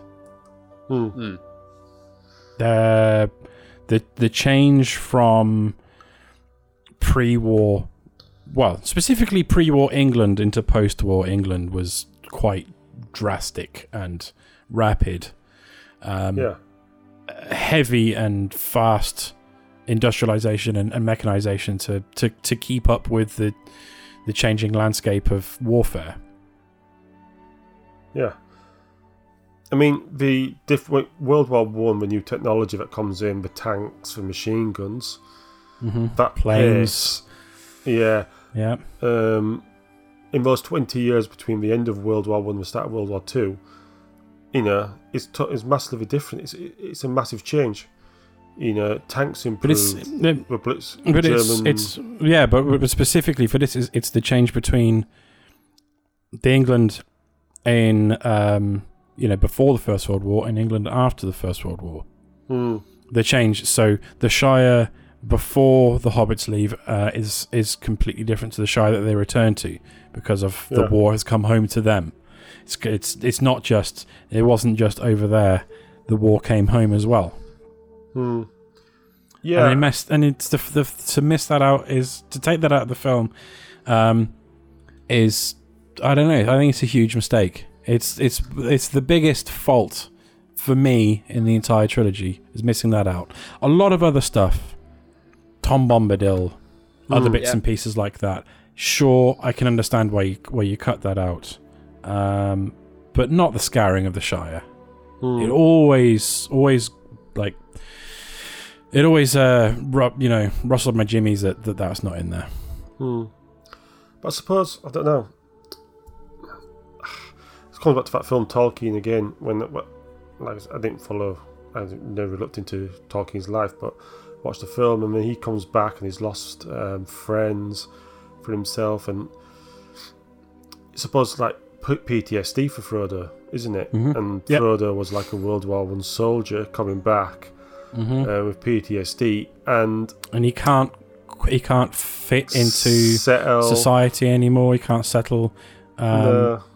Back home anymore, and so he needs No. to go off to the Undying Lands.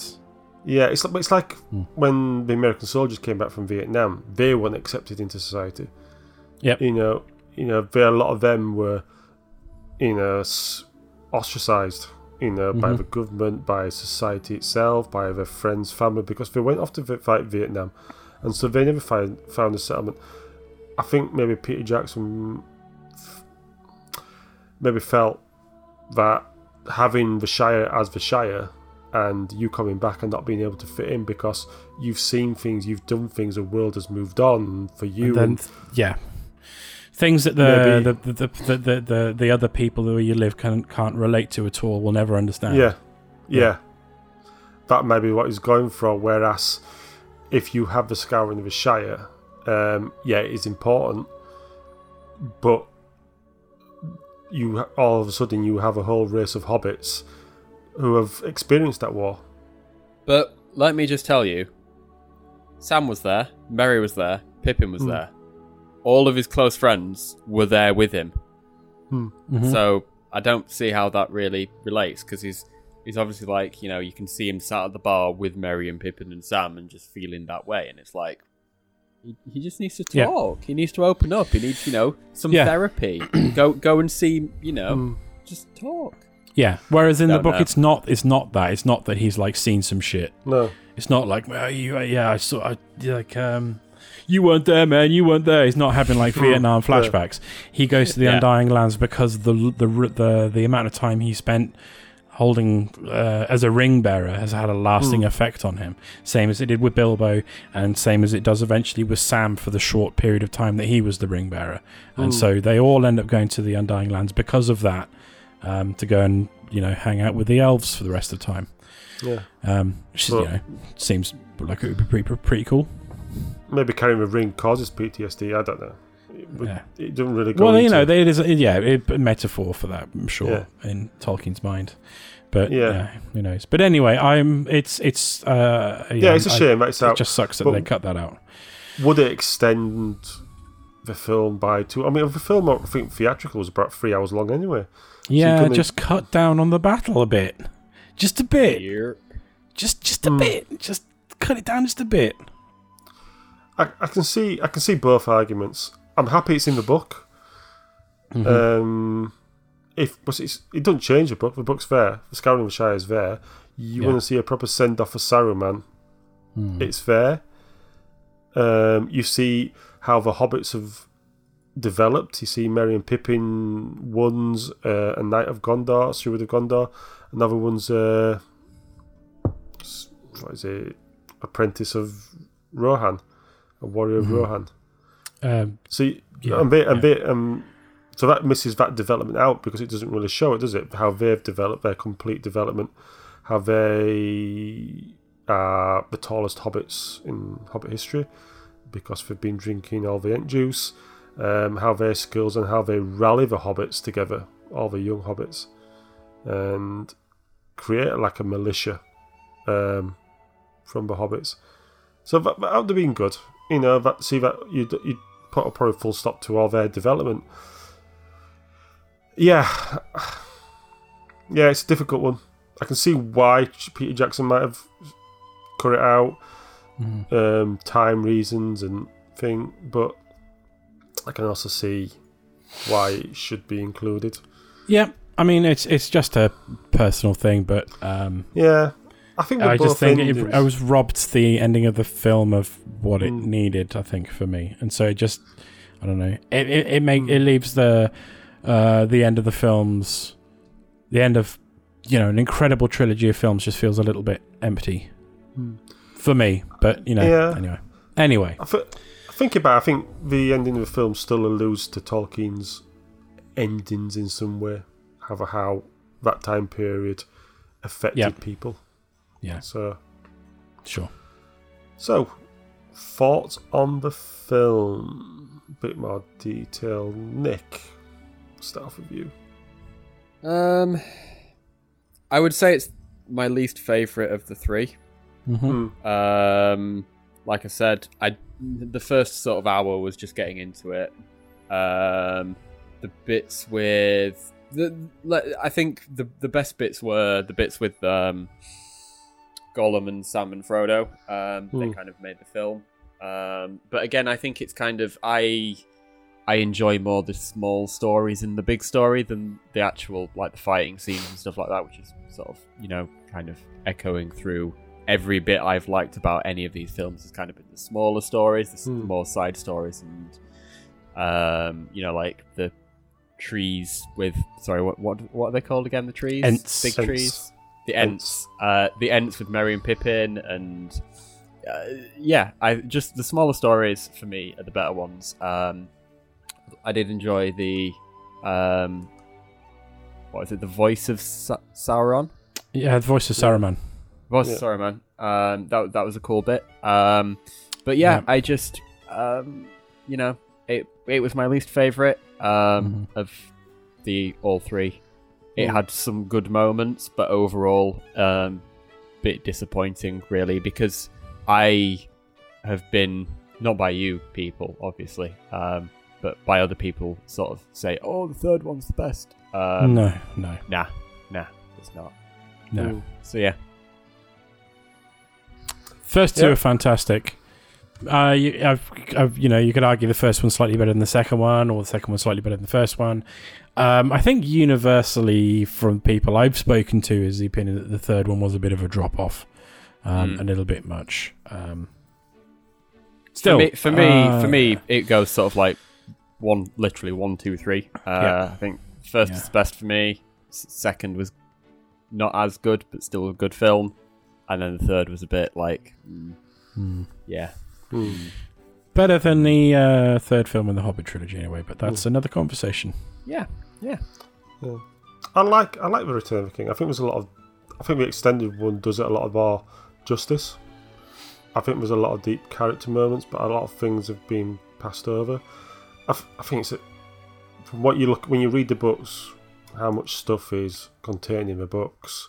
So like it's, it's you know it's a fifteen hundred page book, and it's a twelve hour thing, and we're still saying, "Well, it's left this out, it's left this out, it's left this out, left this out." This could have been deeper. Yeah, well, well most of them were just. he made Bloody Helms Deep an hour Yeah. long. I mean, mo- most of the stuff is just an observation. Oh, they left this out. They left that out. It's Mm. fine. It's just an observation of stuff that they left out. Um, But uh, the scouring of the Shire is a gen. Uh, is honestly Mm. a huge hole in the story. Hmm. Personally, See, I think there's also the reluctance of Aragorn to be a king. I, I think it carried through in the first couple of films.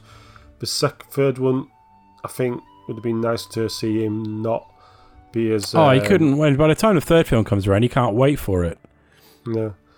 But I also uh, one scene I did like, I forgot to say, was um, him and meeting Sauron, having that confrontation. Really, Sauron, him showing Narsil, um, or Anduril, Flame of the West, and Sauron going, "Well, I'm aware of you, and Arwen, and she's going to die." hmm that was a quite a nice confrontation, and I quite like the fact that you know sometimes you get these bad guys, you know, the master evil, um, plotting in their um, castle or wherever it may be, lair, and you get a lot of dialogue within machinations. Sauron, you don't really get that. You, s- the, the evil of Sauron's, you know, is everywhere. The eye was just such an effective thing to show. hmm Um, so well, I like that. it's not. He doesn't talk in the No. books. He doesn't have a physical form. Um, No. but he's able to he's- influence. He's able to have that confrontation with Aragorn. I quite like that. Yes. Yeah. Without even saying anything. Yeah, you know, without and you know, create that despair that goes Yeah. through. That's probably why he's got a mouth, mouth of Sauron. Mhm. Yeah, I, I don't think it's a big drop off for Return of the King. So when I first saw it, I thought it was probably my second best film It's of the trilogy. it's where Peter Jackson really started to become self-indulgent, I think, uh, and to fall in love not so much with the characters, but with the technology that he had command Mm. over. Um, this was the this was a Weta workshop and Weta digital showcase. Mm. Um, the visual effects were front and center, like the digital visual effects were front and center, so more, way more than they had been in the previous films, where they had been used sparingly and only when necessary for stuff that couldn't be covered by miniatures and guys in rubber suits and whatnot. And it would only get worse with the Hobbit films. Um, Mm. so, take for instance the Orc commander um, at Osgiliath and the Pelennor Fields, the, the the the you know the twisted white Orc guy, Mm. guy in a suit. Come to the the the uh, the Hobbit films, and there's the white Orc that's pursuing. Um, oh, I can't remember the guy, the but the dwarf king's name, whatever, dwarf prince's name. Um, it's completely CG, and Mm. it's obviously CG and not a guy in a rubber suit, and he just looks.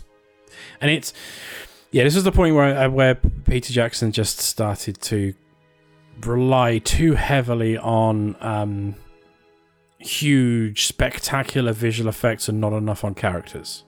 Uh, it Hmm. was worse. It it it, it was worse uh, in King Kong, and it got even worse, even more profound in the Hobbit trilogy.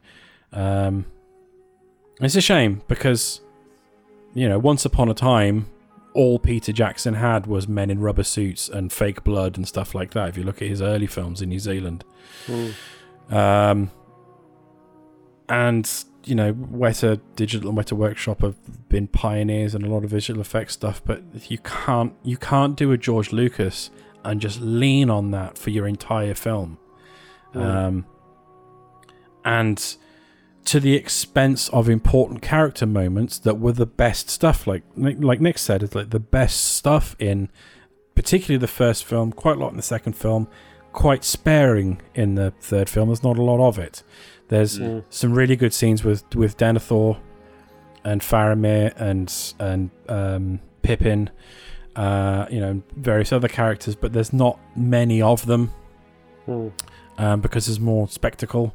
And then yeah, Pippin, Pippin that really was like a star of this film yeah, uh, in many ways. and then scenes that were that should be more more important, like like you know they they the the voice of Saruman's painfully short, um, and then the scouring the Shire is not there at all, and you know uh, various other bits and, and pieces where there was like there's really important dialogue and character building and relationship character relationships in the story that were left out because you know giant elephants. Yeah, yeah. Uh, I mean, when you look at the structure of the films, I mean, for me, the problem is the time, the time period. You know, the passing of the time. It doesn't really get that feeling across. But when we look at what you had to fit in, there's certain things I suppose you have to hit. It's like um, planning a journey out. You, you put you put it on a big board and see what things you have to hit on your thing. And one of the things when you look at it is like, oh, what's hap- we need Helm's Deep, we need Shelob, we need Pelennor Field. You can't leave those things out. You might have No. to reduce them, but you, you do need them. You know, we need we need Osgiliath. You know, maybe Osgiliath was a bit too much. I don't th- I don't think know. you need Osgiliath. You don't need that, really. Um, Not as much maybe as you I don't need. You don't need. You don't. Maybe you don't need the um. Orcs the- the- all, all you need there is like uh, some sort of minor defeat that causes um, Faramir shame, which means that he goes out into his own doom. Blah blah blah. Yeah. Like, uh, but you know, whatever. Um, it is what it, it is. What it is. I can I can sit here and, and talk, you know, for hours Mm. about all the stuff that I would cut and all the stuff that I would like included, but I'm not a film director and I didn't make these films, so No. for what they are, they're still the best trilogy, the best series of like fantasy films um, uh, that that uh, I've ever seen. But there was nothing quite like them before, and there's been nothing quite like them since for like high fantasy, traditional fantasy. I know.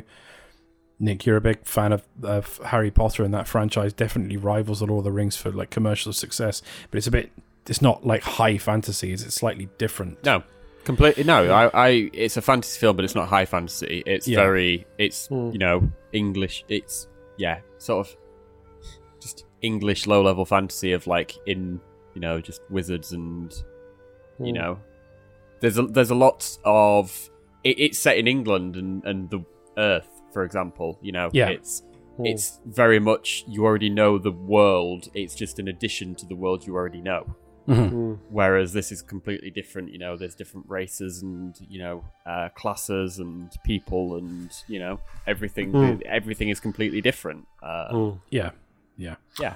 Well, this is a question. Do you think there should have been a fourth film then? No. No, three is fine. Um, I it's just I would have I would have cut some things to to include other things. That's all. Hmm. But three is fine. Three is fine. Yeah. It's just like it did change the structure because like Shelob's in two towers, isn't it? But you couldn't fit it into two towers, so you had to put it Yeah, um, I've got I haven't got a problem with the structure of like Mm. what bits were moved around uh, between the books and the Mm. film because the books are in a weird structure anyway.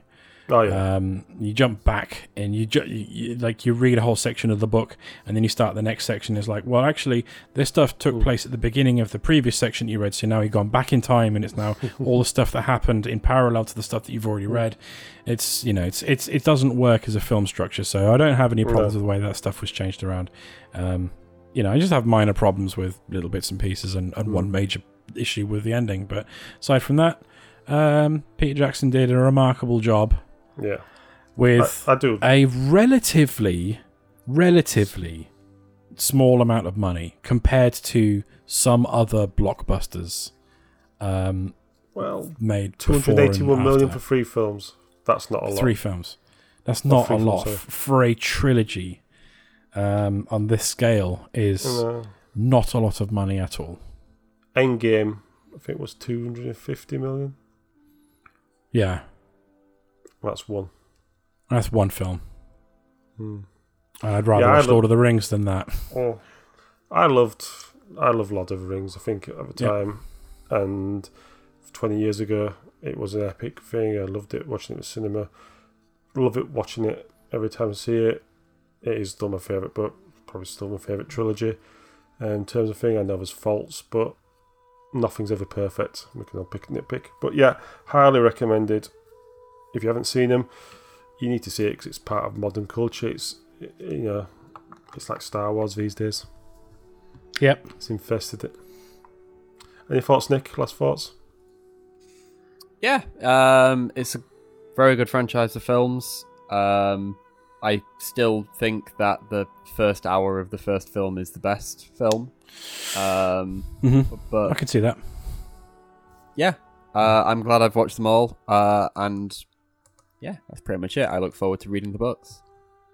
Excellent. You should. You should read the books. And one final, last, desperate plea for everyone to listen to the old BBC dramatization of it Mm, because it's Yeah. incredible, absolutely incredible.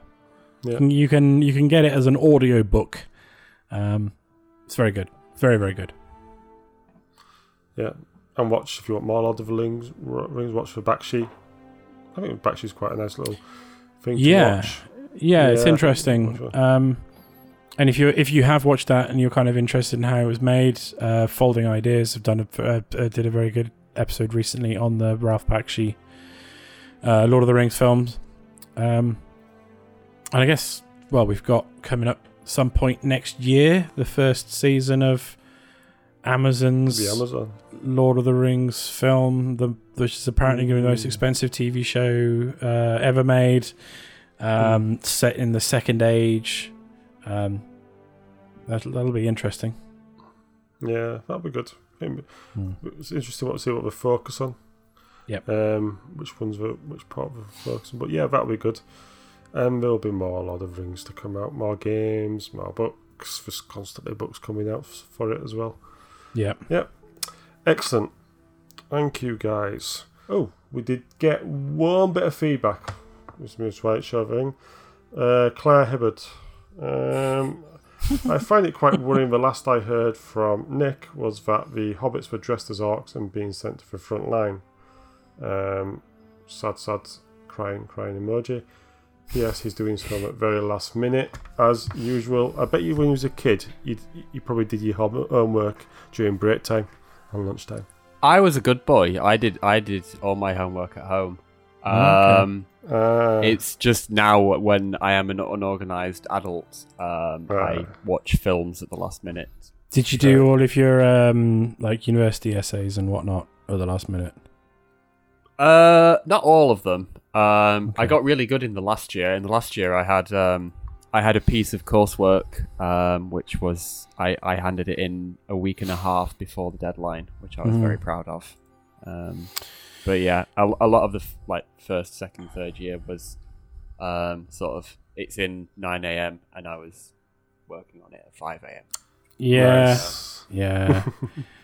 My old Uh, um, uni Sponsored by Monster Energy. who shall remain nameless, um, he finished his entire dissertation in the last Oh. 24 hours before it was due to be submitted on one long cocaine and coffee fueled binge.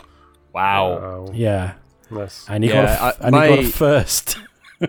My dissertation was definitely finished um, in the last day. I think I, I think I handed it in a day early, but it was I was up all night the night before, just not finishing it as such, just going over it and mm-hmm. rewording a few things and checking it all through and stuff. Because Yeah. our, our uni, wa- this is a complete tangent. Our uni was very backwards in that you still had to have a printed version, so you had to go to the printers and get it bound and Oh yeah, yeah, I did as well. Yeah, stuff like that. Yeah, well, Yeah. yeah, but this was in like 2014. You'd have think you'd think they'd just have you know digital submission for it these days. Mhm. And we had to burn a CD with our because it was computer science, so we had to burn a CD uh, with all the code and stuff on. Yeah, Um, yeah. Apparently they've moved forward now, so that's good. good. That's good. Well, it's good to see, see Nick, that not only you're lapsing in your gaming, but you're lapsing in life. A true lapse. Exactly. Yep. Excellent. And on that note, we will leave Middle Earth for this time. What we're doing next, guys? Have a discussion? Detective Pikachu. We Oh, need yeah, to, did yeah, that. We'll have Detective do that. Pikachu. Yeah, yeah, for sure. Yeah, before it leaves Prime. Okay, thank you for joining us on this epic journey. Um, go listen to the previous podcasts. Um, thank you, guys, once again, and so long. Ta-ra! Bye.